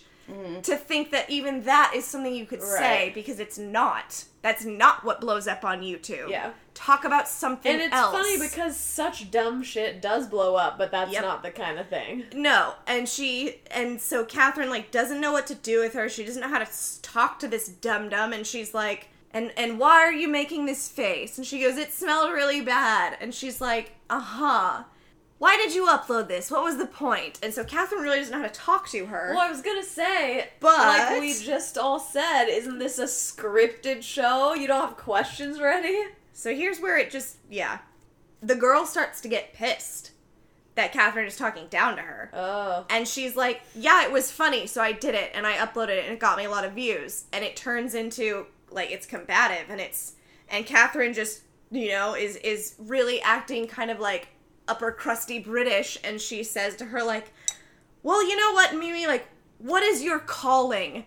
What is it that you're meant to do on this earth? Why are you here? And the YouTuber just goes off. And she says, You know what? I'm a good person. I make funny videos for people to laugh at. What do you do? You don't do anything. Your show sucks. Ooh. You're out of touch. Nobody watches this. You begged me to come on here to get more viewers. Yeah. I know what I'm doing. You don't know what you're doing. And actually, I am really smart. And like, you know, said something eloquent in that moment. Yeah, she that's said pretty fun. She said science. And so that was the point and they have to do they have to can't like they have to stop the show because Yeah. it's live Hmm. and so they have to be like smash cut to the commercial um and the youtuber stomps off and here's the point in the movie where i made the note this writing style is neither quippy nor over the top which is what the office is the office is about the one liners that people want Yeah. on t-shirts it is about the characters that you fall in love with who are so far from reality Yeah. that they somehow come back and are relatable Yeah. Mm-hmm. no nobody knows anybody from the office in real life where it's that person is so like that Yeah. because those characters are blown out of proportion it's i see hints of michael scott in this person but that this movie doesn't have that Yeah. Mm. And it's really hard for me as a huge office fan to detach mindy kaling from that and like have a death of the author moment of Yeah. like i have to assume that this was written just for some other reason or by someone else but i can't and it makes me sad because that's exactly what both of her books are like they are quippy and sentimental and over the top and fun Yeah. they're true stories but told to to a, a degree of, of silliness and, And just and yeah then she shines through them, I would imagine. She Whereas does. I don't think she is in this movie. she doesn't shine even kind of Yeah. because this character is non-existent they are there to serve a plot line which is kind of what every character. and the plot is. seems thin. plot is very thin save this show gosh there it sounds like a Disney Channel original movie. Like we gotta save the Sandlot. It does They're sound gonna like tear that. it down to build a burger farm. I it's not cows, it's like they grow burgers. They grow Grow burgers. the burgers. Yeah.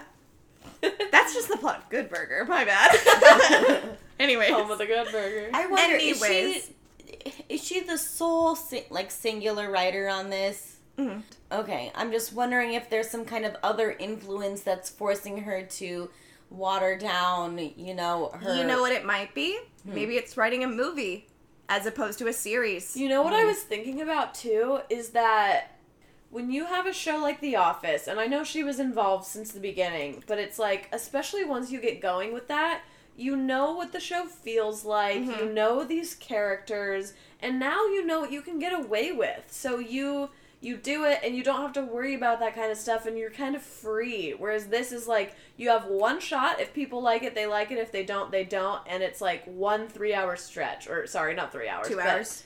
it- it's, It's so different. It's two hours to solidify everything. Whereas it's such a different medium. The Office, the six episodes would be that length. Yeah. From the beginning for your first season. Yeah. Where you're seeing them do so many different things. And Mindy is known for The Office and the Mindy Project, but even before that, she did Matt and Ben, which Yeah. is so oh gosh. Love Matt and Ben. Matt I love and Ben. Matt and Ben too. And I, I kind of wanted to save that for the end, but I, mm-hmm. I mean, I don't know really when to put it in.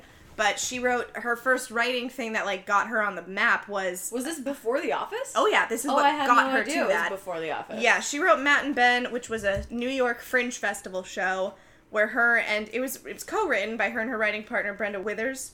It was it was a hilarious take on what if Matt Damon and Ben Affleck actually didn't write Good Will Hunting? What if the script fell from the sky into their laps and the two of them, which is just amazing, that two women, one of them Indian, are playing Matt Damon and Yeah. Ben Affleck. It's really funny. How does that not draw the attention of everybody? Yeah? Yeah. It's so good. Well, because that scene that Courtney directed, you originally wanted us to do Matt and Ben, didn't you? I did. Like then, me with somebody else. Yeah, then I ended up being in it for uh Dylan directed me in that. Oh, okay. Okay, yeah. Because I know I read the whole thing. I not. I don't think you like demanded me to read it, but I know I read the whole thing Yeah. for a purpose. And then I was like, never mind, I want Daniel in this too. You have to do this sad, sad Yeah. show instead. Anyways.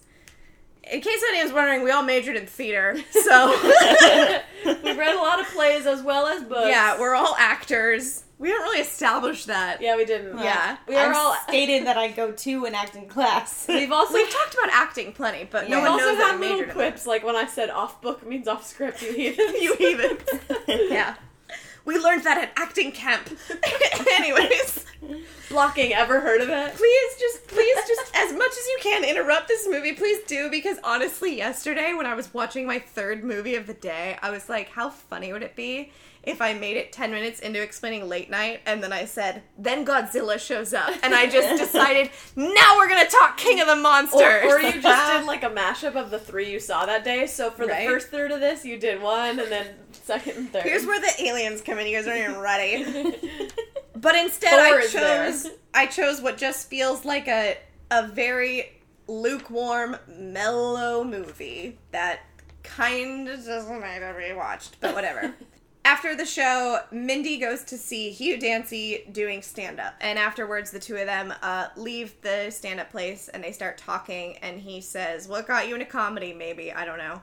Or he says, What are you doing? And she talks about how she is going to MC a cancer benefit and that's what her big thing is and she's she's hang we've seen her hang up posters in the office about it it's called something it's called cancer isn't funny oh, um a But comedy show does- about okay. cancer okay. and it's it's just going to be a night of stand up about or for the purposes of raising money for lung cancer awareness and he says that's a weird cause why would you do that and of course she says my dad died of lung cancer Oh, my next note says I don't think he kisses her immediately after hearing that, but my next note is they kiss. oh. Um, and they're they're making out, and um, she says she won't sleep with him. She says that immediately. Yeah, she says I'm not gonna sleep with you right now. And at that moment, he pulls out his phone because the Mimi misfit mismatch video went viral. Yay! And then the Oh, next like day at work, any publicity's good publicity. I mean, kind of. Yeah. Which publicity? The next day at work, Catherine says, "I need a publicist." What? You don't have one at How this do you point? not have a publicist? I don't know. Everybody has a publicist. So she says, "Get me a publicist." Then we have this interview with a publicist, and the publicist says, "I was Leonardo DiCaprio's publicist." And he was like, "A funny joke, if you want to call it that." I told Leo, "Do you want an Oscar? You need to fight a bear." Oh my goodness. okay. That's I funny. mean, it is and it isn't. Like I made that joke. I made that joke and I didn't get a movie out of it. So. and we were watching Empire Strikes Back the other day, Yeah. and I was like, Leonardo DiCaprio stole Luke crawling into a tauntaun for an Oscar. That's funny. Because that's exactly what he did. Yeah. Well, Yeah. and you know what what is like different about this movie than us making a joke like that on the fly? That's not our best work. That's like a, that's like a joke where we go, haha, that was good if you had come up with on the fly and now we're never gonna speak of it again. It's not like deserving to Right. be in a movie. Kimmy probably laughed harder at the word tauntaun than at my joke because I love tauntauns and I think they're so funny Yes. and stupid and I love them. Anyways, yep, that's what we're dealing with here. I will say it was delivered well. That's good. Now we have the scene where we're at a party. We're at a fancy party at Catherine's house with her publicist. Okay. Who asked a bunch of news people to come and, and get us get a taste of Catherine, hear what she has to say. And of course all the writers are there because it's a party and they want to hear from everyone and so this is Catherine's, you know, stepping into um, this role of I get interviewed by people now and we see Hugh Dancy and Catherine sneak away into a stairwell at one point Stop it. and um, yes, this is the one that Molly just made out with. And Catherine is stressed from the party, and he he gives her a drink and says, "I knew you would need a drink." And uh, she says to him, "What happened to us can never happen again." I'm sorry, I said that wrong. though. What I meant with what us? happened with us, but to us. Ah! But it got the same reaction I wanted. of yeah. Kayleen yes! about to be right. yeah, Kayleen gets to be right kind of a lot. She said a lot of things that I think are gonna come true. He's like, "Meh, heh," and he's upset about that. But at that moment, somebody was eavesdropping. He's upset about that, meaning he wants to be with both of them still? Oh, he's a slut. Okay. So Just everyone. Got it. yeah, he yeah he was kind of like Meh, sad. Uh, but somebody was eavesdropping. The person eavesdropping is the comedy agent of Ike Barinholtz, who was doing stand up at the beginning of the Oh, movie. got it. Uh-huh. He'll come in later. And anyways, that guy listens. At the party, Molly um, is trying to, to schmooze with people and it's not going well. She's upset and so she wanders around the house and she stumbles upon John Lithgow standing in a room by himself. Hmm. And they have a nice talk about his Parkinson's.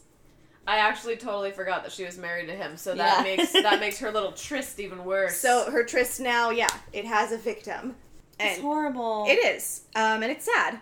And later at the party, John Lithgow is with Catherine, and they're they're talking and they're schmoozing with Ike Barinholtz, who I'll just call the bad comedian. They're schmoozing with the bad comedian from the beginning of the movie and his agent, and his agent is saying to Catherine, he's like, "Oh, I saw you talking to Charlie. Good for you." And he says that right in front of John Lithgow, obviously. Yeah. And John Lithgow gets really upset and looks at him and like shakes his head. And I say upset, not meaning like mad. He looks hurt. like he and knows. like like why would you say that? Can like don't say that to me right now. And it's like, yeah, why would you like even if it's at the expense of Catherine, it's just it's rude. Catherine then goes outside and she's being interviewed by all of the reporters, and all of the reporters are kind of hounding her and they say, We heard that you refer to all of your employees by number and not by name. Catherine doesn't know what to say because apparently she's not a talk show host and doesn't know how to speak to humans.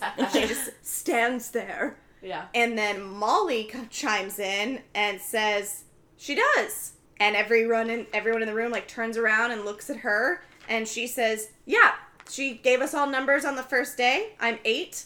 And they're shocked and then what's uh, kind of sad is that then she makes it a joke and to to to say To no, that's not true. She says she also keeps us in cages and only lets us eat at certain times. Yeah. And then everybody laughs. And then Molly lies and says, Of course she knows our names.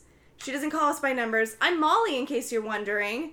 But she says it in front of her because Catherine does not know her name. She does not know yeah. it's Molly. So that's why she said it. Yeah. yeah, So yeah. she says it, and then she comes and stands next to Catherine, and she's like, I'm so blessed to have been hired by Catherine. This is amazing. And she even goes so far as to say, Catherine is amazing. She is such an inspiration to me, and what I will keep with me forever, and what matters to me most, is that she said to me, Molly, this is gonna sound weird, but you know who you remind me of? And all the journalists are like hanging on her every I think word. This is in the trailer. And she says, You remind me of a younger me. yeah, yeah, yeah. Then everyone, the journalists are all excited and they say, Let's get a photo of Molly and Catherine. And here's my favorite part of the movie it was this really funny physical comedy bit of Catherine smiling and, you know, putting on a face and Molly not knowing what to do. Molly, like, leans her head on her shoulder and then she, like, she puts both hands on her shoulders, Oh, like funny. touch. It looked like awkward family photos, and then she does a peace sign, and she doesn't. She's not in the limelight ever. She doesn't know Yeah, what to do, yeah, and it was hysterical. That's and. I, that was my favorite part. Back at the party, Catherine sees Hugh Dancy leave with Molly. Mm. They leave together, and then Ike Barinholtz walks up. That's the bad stand-up Yeah. comedian. Catherine says to him, I saw your stand up special. And he says, Oh my gosh, you saw that? I, wow. But we know she didn't. She just saw it in a bar and hated it because it was awful. And she says to him, What are you doing next? And he says, You know, I don't know. Kind of thinking out what I'm going to do. I'm sorry. I feel like I I got I got uh confused somewhere. Which one was the guy that was like, I heard your conversation? Hit this guy's agent. His agent. Okay, that's why this is confusing. That's me. why it's confusing. Okay, got it. And really, the agent's never going to come back. The agent overheard. Yeah. Agent is working for Okay, this so. Ike is like a nice little dum dum. Actually, no. Oh. And it's because Catherine looks at him and infers that he is going to take over her show. Because she Oh. is going to be fired and she realizes he's at this party. The agent is here too, spying on me. It's all about this. That's what's going to happen. Oh no. And then now she's back at her office. And so they're all at the office and they're there clearly late at night trying to write new jokes, and Molly says, I gotta go, and stands up, and Catherine is pissed, and she says, Where are you going? And she says, I have that charity event tonight for Oh. cancer. I'm the MC, and it starts in half an hour. I have to be there. And Catherine is pissed, and she's like, You're not going anywhere. You're here to write, and it's very Devil Wears Prada. Yeah. Uh, but not that well done. what Because is it? Get get get me Armani. get me Armani. Where's Armani? He's on the phone. You're not going to Paris. I love that just from Get, you knew that not only was I trying to make a Devil Yeah. Wears Prada reference, but also an opera. Get me. Armani. Where's Armani? He's on the phone. Okay, so she is so not having it. But what we've established with Mindy Kaling's character, Molly doesn't back down. Mm-hmm. And Molly knows that this charity event is for a cause that her father lost his life to, lung cancer. Also, she says your husband has an illness. Like, let her go to this a thing. and she says it's a charity event. And also like she's not your best writer. Yeah. Why do you care? So she says if you go, don't bother coming back. Oh my goodness. And and Molly still goes. Good so for Molly goes to this stand up and uh, she's the MC and she gets on the mic and she says, I just got fired. And that's supposed to be funny. And everyone in the audience is kind of like, doesn't know what to say. yeah. But then um, she says, and our next performer is, but then she hears like a noise to the side of her in the wings, and she turns and looks in the wings, and who's there? Catherine. Yeah. Oh. Catherine comes to the charity event and is like standing in the wings and says, let me go on. Oh. And so oh. Catherine now oh. wants to go on and do stand up. So Catherine goes on and she says, hi, and everyone's shocked because it'd be like Fallon coming out. Right. and she says, My publicist made me get a Twitter. I don't understand Twitter. I don't understand favoriting. You can only have one favorite. And obviously it's not funny. And it doesn't Yeah. get a laugh. And no one really knows what to do. You know what's funny about yeah. this this like stand up in this movie and stuff is I'm like I know that we will know if something's funny or not to the movie based on the audience laughing, but I'm like over here listening to this explanation going, sorry, what things are the audience thinking are funny? You know what I mean? Right? And I'm also like, just- I know they want us to believe that things that are okay are really funny. Yeah. Did Yeah. they think that was funny? Oh, you're right. Because, yeah, they didn't laugh. She disses Twitter to a bunch of millennials. Obviously, they're silent, they don't care. And then she decides I'm going to make jokes instead about my age. Yeah. I'm a f- woman in her 50s in the entertainment industry. How crazy is that? And they lose their shit. They laugh. Oh my goodness. and See, then, what was the um, difference between those two jokes? They were both the same. pretty much. And then she's talking, and you know, she's like, I get, and it's so it's so funny because I cut this out of our last week's episode, but last week Kayleen said that she saw Rocketman and that Bryce Dallas Howard played uh, Elton John's mother, and I freaked out and I said, his mother, because she's what thirty five. They were like, you're a grandma now. Yeah. um, but really, it's just that was the joke they were making of you're you're old, and she's like, what am I gonna? I'm gonna have to get a facelift to play a Disney character voiceover, and Oh. they're they're laughing, and I think it's so funny. That's kind of funny. It was fine. Yeah, there was just jokes about her age, and then it's kind of like this shot suggests that time has passed because she's like taking off her jacket, and everyone in the audience is laughing, so it's clear she's been on Oh, stage I for see. a while, and then she like walks off stage is talking to Molly. I think it goes to the next day. She's talking to her writers, and she's honest and says, "It is my fault. The show is bad. We need to be writing things that only I can say, and we need to." Be all about that. So, like, obviously, that they Planned need Parent to be coming through a filter of that's me. of course. So Yeah. the Planned Parent menopause joke is what she's saying. That's what we need. That's what would have worked. What this made me think of, and I don't know if you guys watch this, but I really don't watch. I don't watch late night shows unless it's on clips on YouTube, and it's either that the celebrity themselves has pulled me in, Yeah. or the one that I actually do consistently watch is Seth Meyers has on his show the segment called "Things Seth Can't Say." Oh, I've never watched that. It is so good. It's Amber Ruffin, who is a black woman, and Jenny Hagel, who is a lesbian.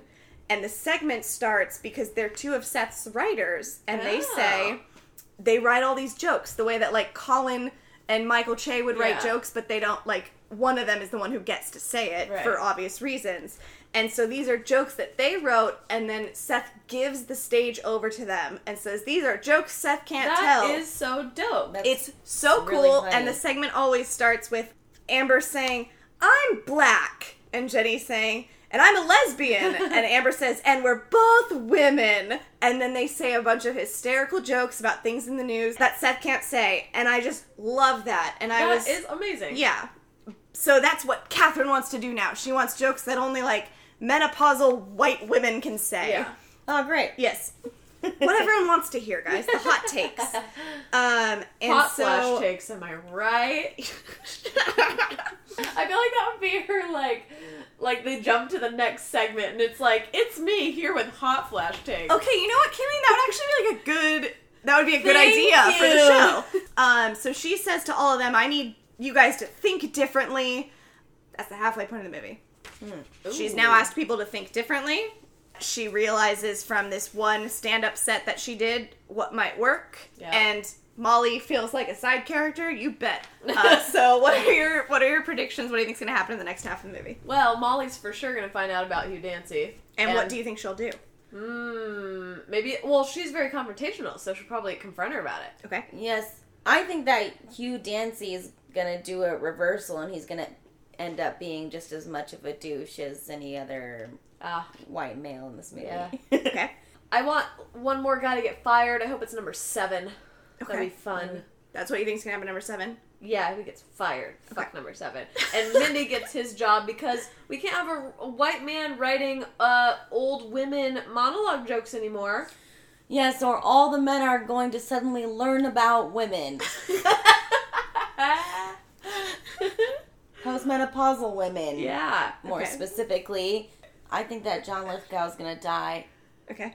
Oh no. I mean, why would they have such a, an esteemed Ugh. actor in that role if only for what he's been in so far? Don't you guys just love John Lithgow? I love John Lithgow. Yeah. You know, I, I think this story is more like Emma Thompson needs to take her show back, her thing. So I feel like it's more that Molly's just gonna be like the lead writer, and maybe they'll they'll hire more women. They'll be like, oh shit, we actually need more of them. Maybe even older women because. Yeah, Mindy Right. Kaling is, uh, you know, a minority and a woman, but she's not old. Like, Right, but I'm give- a woman. I don't think I should be writing jokes for 50 year old women. That's what I'm saying. Yeah, like exactly. you should. I think they should have some like age representation too in their writing room. I think that I, I originally said I thought Emma Thompson was going to lose her job and the show was going to get canceled. Now I'm kind of thinking that things are going to maybe work out for her, but she's going to um, pass off the job to somebody else. I don't know, but I think she's going to say, My time is over. I think something's gonna happen with that comedian guy. Like I think he's gonna try, and there's gonna be some threat where you actually think maybe he will take the show over, but then there's gonna be some big episode that like breaks records, and then they have to let her keep her show, and she gets to like flip him off or something. Wow, you guys sound so invested. I'm thrilled. We're gonna go through this snippety snap. The next scene, she's doing her show and she delivers the Planned Parenthood joke. Okay. Funny, good for her. But also, like, wasn't that joke like three weeks old by now? I was gonna say, isn't it like Yes. stale? And then, because of their time in the writer's room, they have established now that she is an old white woman, so they decide to do this segment on her show now called White Savior, where she's gonna walk around the streets of New York with a microphone Oh, I remember this from the trailer. and be a white savior. And I this think that like is. yikes. Okay, so I think it sounds clever because she is a white woman and it is written by a person of color, and the joke is that she thinks she knows what, like I, I get where the joke is going. Yeah. I get what the point of it is. And then she has another guest on her show, and the next segment is a girl who is clearly meant to be someone from Riverdale. Oh. It, it's a girl, and uh, it's like it's called something like Van Helsing High, and Emma Thompson is like, "Now, why, why are you? What are you doing on Van Helsing High?" And sh- and the girl is really, you know, sheepish and is saying like, well, "It's stupid, you know, like we're all vampires, and like I get that it's it's just you know it's a guilty pleasure show, and." Again, people don't Here's- talk about their shows like that. They don't talk about it at all. They get excited. And so that's what bothered me, but what excited me because I say this a lot and this is truly how I feel. Emma Thompson says, "I don't think there's such a thing as guilty pleasures." And I understand the phrase of it, but I fully believe that too. I don't think you should ever label something that because if it brings you joy and it's not hurting anybody, it shouldn't be guilty. It shouldn't be like like I don't feel bad for wanting to listen to the songs from LazyTown. I You know? I just that makes me happy that you got to see that in a movie because I Yeah. do know you have that feeling. You've heard that, from me before. Yeah. Because we we did have that where Kayleen, uh, in terms of what we want to talk about on our podcast, we've thought of guilty pleasures. Like, what's your favorite guilty pleasure movie? And I'm like, I have none. She was like, "That word doesn't exist." I, was will like, not feel guilt for watching Jesus Camp. So that's my thought. Yeah, But I liked that. I was like, you're right. yeah. Uh, but really, the segment was just meant to be like, she's down to earth. She thinks Riverdale's fun. yeah. And then the girl from, I'm going to call her the Riverdale girl. I know Yeah, it was meant yeah. to be Van Helsing, but the Riverdale girl goes, Can I hug you?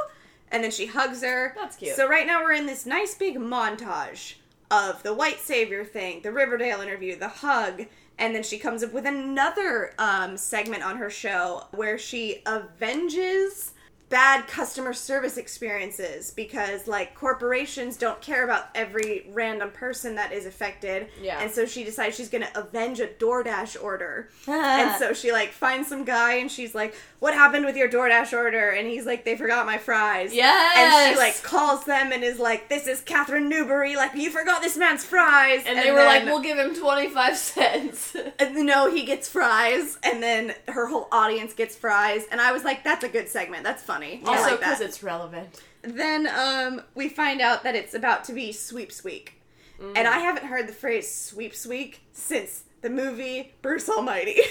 it is Sweeps Week. Sweeps Week is when apparently it's like the one week of television where everybody is meant to be watching. And it's like all the networks and all the audiences are meant to be engaged. And so it's like you better have the best content of your life. when is Sweeps Week supposed to be? I have no idea. okay. I don't know anything about that. So it's about to be Sweeps Week, and Catherine is told during their Sweeps Week episode, even though she's riding high and doing really well, she needs to have Ike Barinholtz, the bad stand up comedian, on her show. Ugh. She needs to have him on her show and introduce him as the new host for What? ratings. And that's just that sucks. Molly stays and hears Catherine, or Catherine walks in on Molly because Molly's there as well in the middle of the night. And then Molly says to her, Don't give the show over to him. Don't do it. Don't don't introduce him as that. Don't do it. Um, and then Catherine leaves. Seven comes in, and the two of them fight. Molly and Seven fight about how he's like, "You need to let this show end. It's stupid." Okay. Then she has a scene with Hugh Dancy. We're still in the office, and Hugh Dancy comes in, and Hugh has his phone out, and something on his phone is really bad. And Seven pulls out his phone, and there's something on it that's Oh, it's like bad news. They show it to Molly, and there's some really bad news. Oh, no, it's her Is it about husband. her husband? You guys think his, hu- the husband's dead? Because I immediately thought the husband was dead. Okay. Instead, the news is that Catherine and Hugh's emails were leaked. Oh, fart. All about them doing it. So now Molly's finding out. And Molly found out, but also the entire world found Right, out. yeah. And that's awful. I was just excited about my prediction. That's all. Yes. However, Molly is not upset about it. Oh. She she goes to Catherine and Catherine and her get into this argument. And what I liked about this argument you will hear and I think you'll like it too.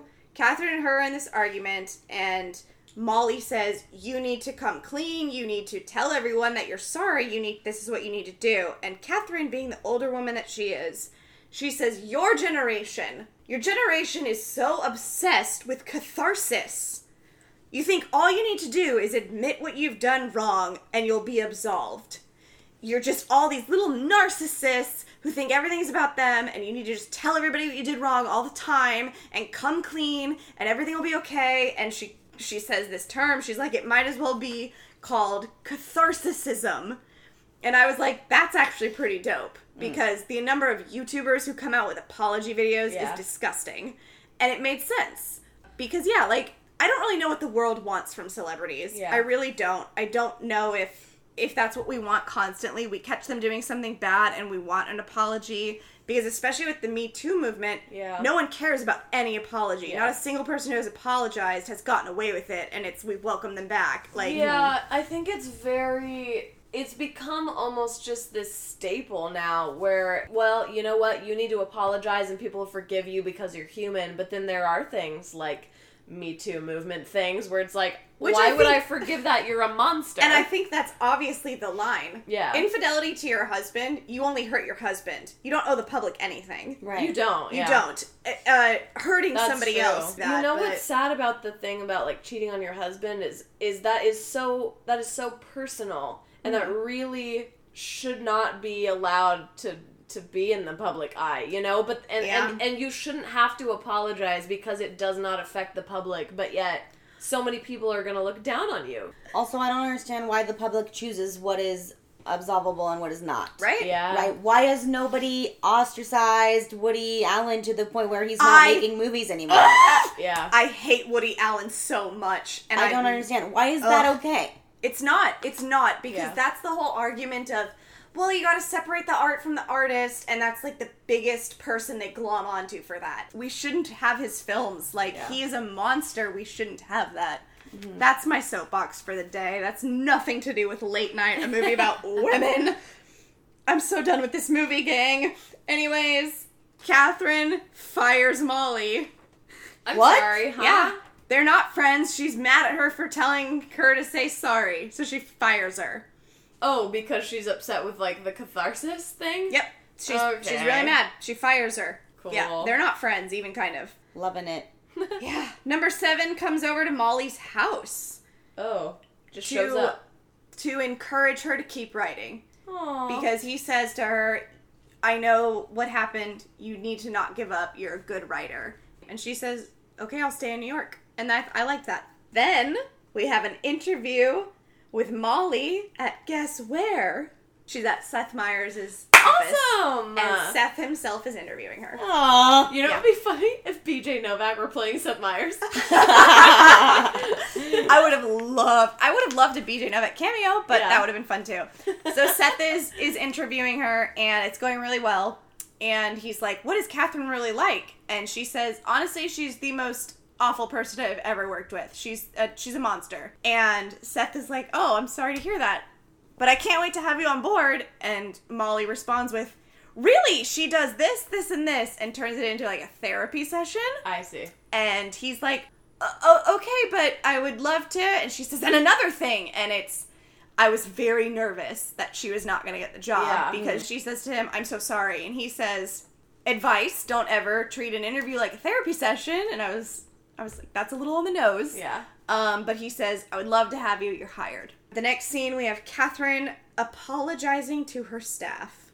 She's fired Molly To numbers one through seven. and she talks to numbers one through seven and she sincerely apologizes to all of them and calls them by their names and is crying and she knows her show is canceled and she says thank you and says their name thank you and says their name and goes around the table and then gets and and i liked this and then she goes thank you six because she doesn't know his Oh, that's name funny. and i thought that was really that was yeah that's funny Like she funny. tried and still couldn't she do it. tried, Yeah. but she didn't know Six's name, and neither do I, because he's one of those faceless persons. And then we have her having a scene with John Lithgow to make up with him because she mm. cheated on him. So this was his first time finding out.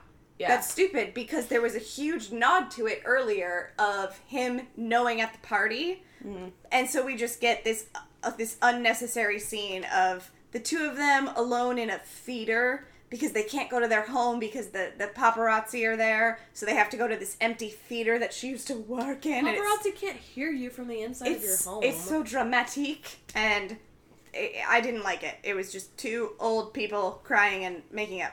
You Got can it. imagine what it was like. They make up. yeah. And now she um is on her show and there aren't any um jokes in the monologue. Instead she's like apologizing to her audience in the monologue No. for the indiscretions that she has had.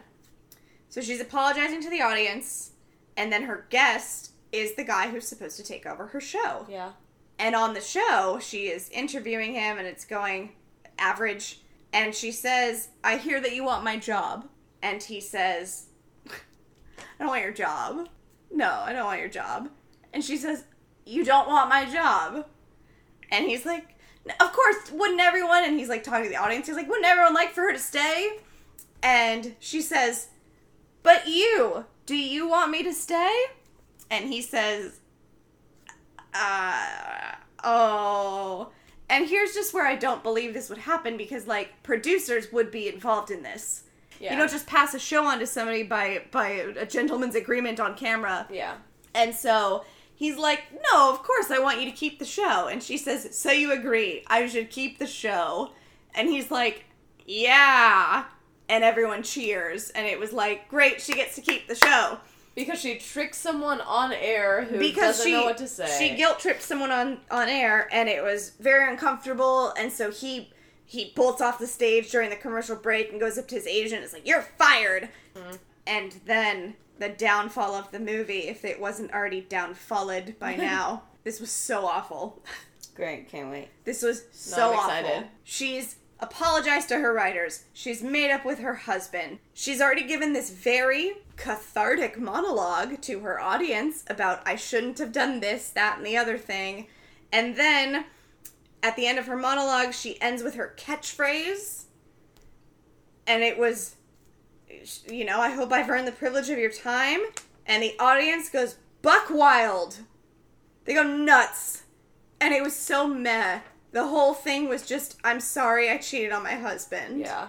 I hope I've earned the privilege of your time. And, And everyone also, went aren't you bananas. like a sellout now because you didn't believe in that kind of thing, and it's Yep. what got you cheers? Yep. Backstage, we have uh, Amy Ryan, Caroline, if you Yeah. remember her. Yeah. She is there to tell Emma, Catherine, the show is yours. You earned it. It, it what nothing special happened.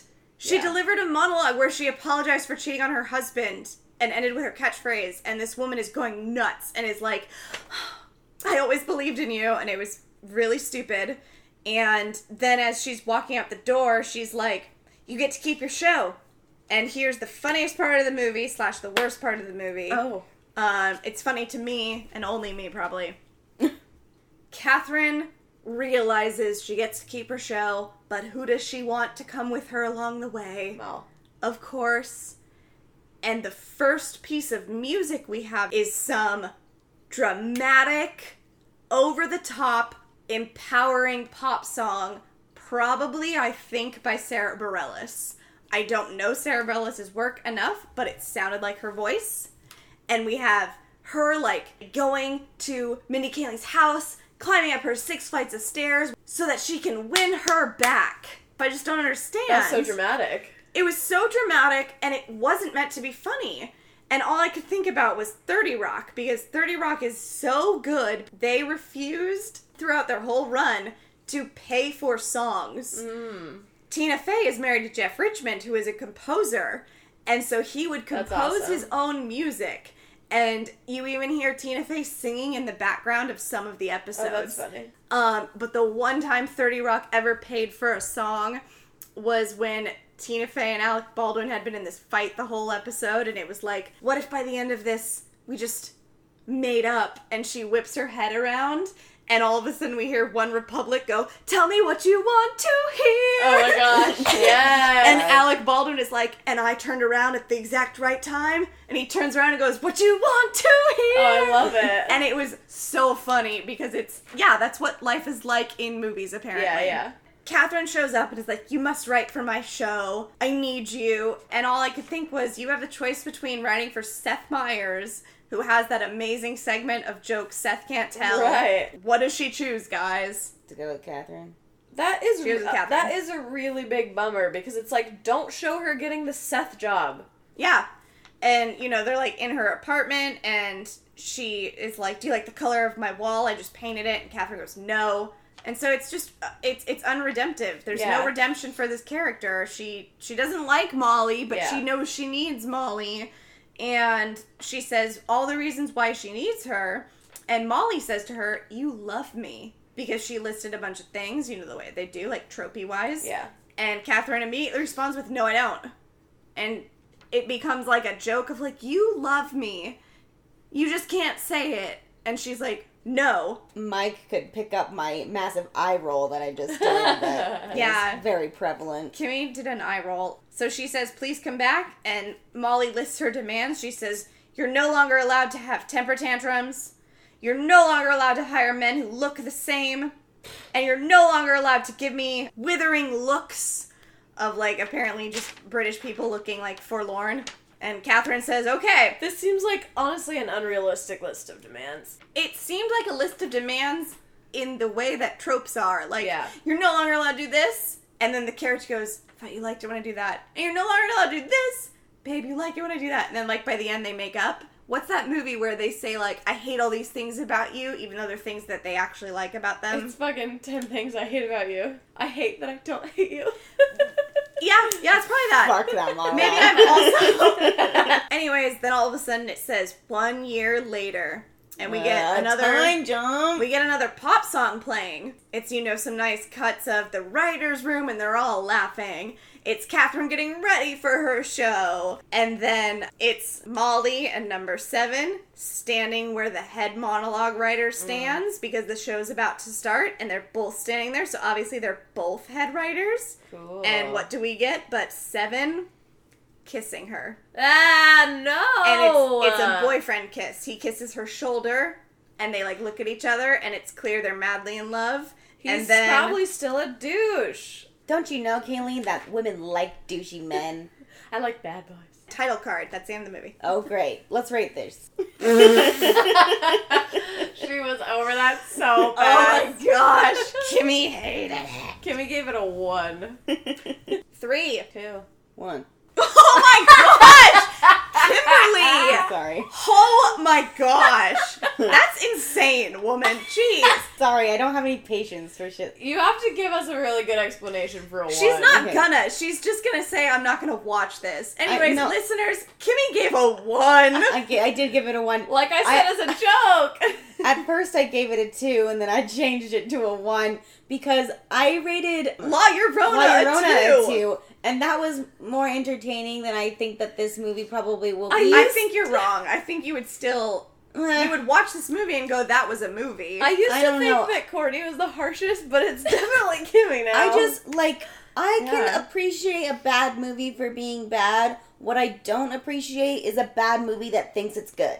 Okay. And that's just pretentious. I, I wanted to give it a two because Mindy Kaling deserves accolades. She does. she does. And it's just upsetting that this is the product that was put out. Yeah. And I, so I, I know I couldn't give it a two. I gave it a one. I have no intention of seeing this movie. Okay, So Uh, that's mean. that is me. That's definitely too harsh in my book. sorry. okay.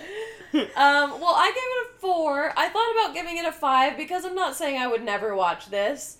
I just feel like, I, again, I'm like the nicest of us in the rating system, You and are. so I was like, does it need a five? It, I don't think it necessarily deserves that. So I gave it a four because, again, you gotta be pretty bad to get a three from me. So I actually saw it and I gave it a five point five. Before I explained this, I was like, "That movie was probs a 6 Mm-hmm. It was. It's not a horrible movie. It it really is not a poorly made film. Yeah. But in explaining it, I just can't award this film more because it made me mad to talk about. Yeah. Either way, this movie comes out to a 3.5, and even though I gave it a 5.5, which was being very kind because I love Mindy, Yeah. our average comes out to what I think it actually deserves, and I'm hoping you'll both agree. I think it deserves a 3.5. Mm-hmm. I would agree. Like, give me a 1, that's mean, but I'm glad that your score Sorry. evened mine out a little bit. Yeah, yeah, because This was unfortunate. It really was. Mm-hmm. And that's coming from a hardcore Office fan, a feminist, a woman. I loved all of the elements of this movie. It was when they were built that I was like, Yeah. mm, that Yeah. was bad. Those puzzle pieces really struggled there. Yeah, I thought I was like looking at a great puzzle, and then all of a sudden I put the pieces together and it was bad. and it was the Yeah. turd emoji. when really I was expecting like Starry Night. okay, so we're gonna close out the um, episode with what are you adding to your watch list and what do you recommend this week? Yeah. Alrighty, so um, for my watch list, what I'm adding to it, I heard of this movie and then I was actually really excited to watch the trailer for it before late night. Very excited for the movie yesterday. Oh, that's not what I thought you were gonna say. Oh, okay. Yesterday is a movie about a musician who's struggling to make it, and I think something happens along the way of him making a wish Yeah. or of wanting so desperately to He just gets have hit by a car or something. something like that of of wanting to make it as a musician and instead i think he gets hit by a car or something happens where when he wakes up the beatles never existed but he remembers the beatles Yeah. Mm-hmm. and so he becomes famous with all of the beatles songs and Yeah. obviously that's going to be a struggle because you're eventually going to feel like a fraud maybe after like three numbers Right. but i think that looks really clever and it's directed by danny boyle who did cool. slumdog millionaire and 127 hours and I like Danny Boyle's work a lot, and so I'm very excited to see that movie. Yeah, I'm excited about Um, so yesterday, I think it comes out this week, and then uh, my recommendation for the week because we talked about female creators this week, and what I think just knocked it out of the park. PEN15 is the coolest concept imaginable. It is two women older than us. Yeah. playing themselves as seventh graders. Yeah. And so they're they're literally wearing binders around their boobs to like make themselves look younger. They've got these ridiculous haircuts and wigs, but everyone else that they've cast in the show is a seventh Yeah. grader. So it's like best of both worlds of eighth grade being that's awesome because these characters are that age and you're seeing authentic experiences, but this is just really autobiographical of them, but then they've cast themselves with all these other Yeah. children. and these women are so funny, and the situations Aw. they get themselves into are just so on brand and so pure of yep, that's that's an experience right there. It's so good. It's so I was laughing Well, out loud. cool. I've been wondering Yeah. about how because I knew about the concept and about Mhm. them being older than us and everything, but I'm glad to get a good recommendation for That it. sounds I, really funny. I really recommend it. Very funny and very cathartic. Cool. and very sad and, and and just very authentic. I think a lot of people had certain experiences that were in the show. So that's my recommendation for the week. All right, so what I'm adding to my watch list, I really maybe even with you, Courtney, because you were saying you don't remember much about this movie, but I don't know if you're interested. But I really got an inkling to rewatch Roger Rabbit after us talking about it last week. An inkling now in my brain. Okay. Um, and then my recommendation, just because I was trying to think of something to tie to this episode, is The Night Before, because Mindy Kaling is in that. the Night Before is really funny. It's, I think, should be like a new thing in people's Christmas rotation because it's hilarious Oh, great. and ends up actually having a lot of heart in it because, um, I mean, something you find out in the very beginning of the movie is Joseph Gordon-Levitt's parents died in a car accident. I think that was in the trailer. Yeah. So that's like kind of what sparks the movie. So there's like these really sweet moments, but it's hilarious. And Mindy's in that, and she has funny bits also. I didn't know that. I may, I will add that to my Christmas rotation. Yeah. For me, for my watch list, I, I really had the urge to rewatch the Scooby Doo movie. Yes, she did. I'm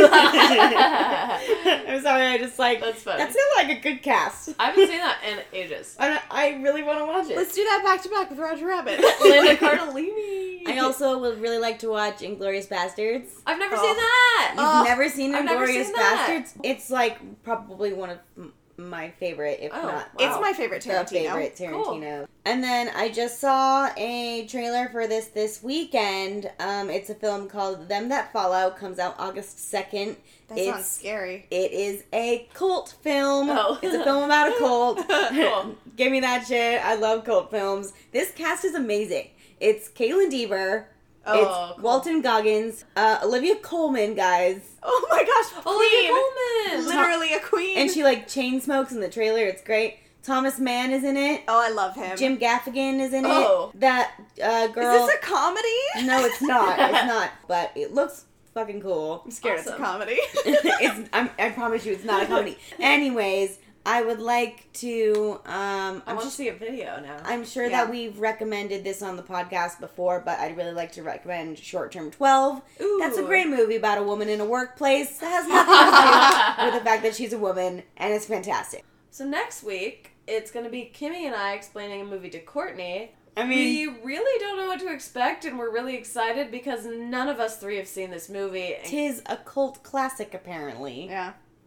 The Crow, everyone. Get ready. I hope all of our listeners just went. Ah! I hope everyone just went. What is your genre podcast? we don't have one.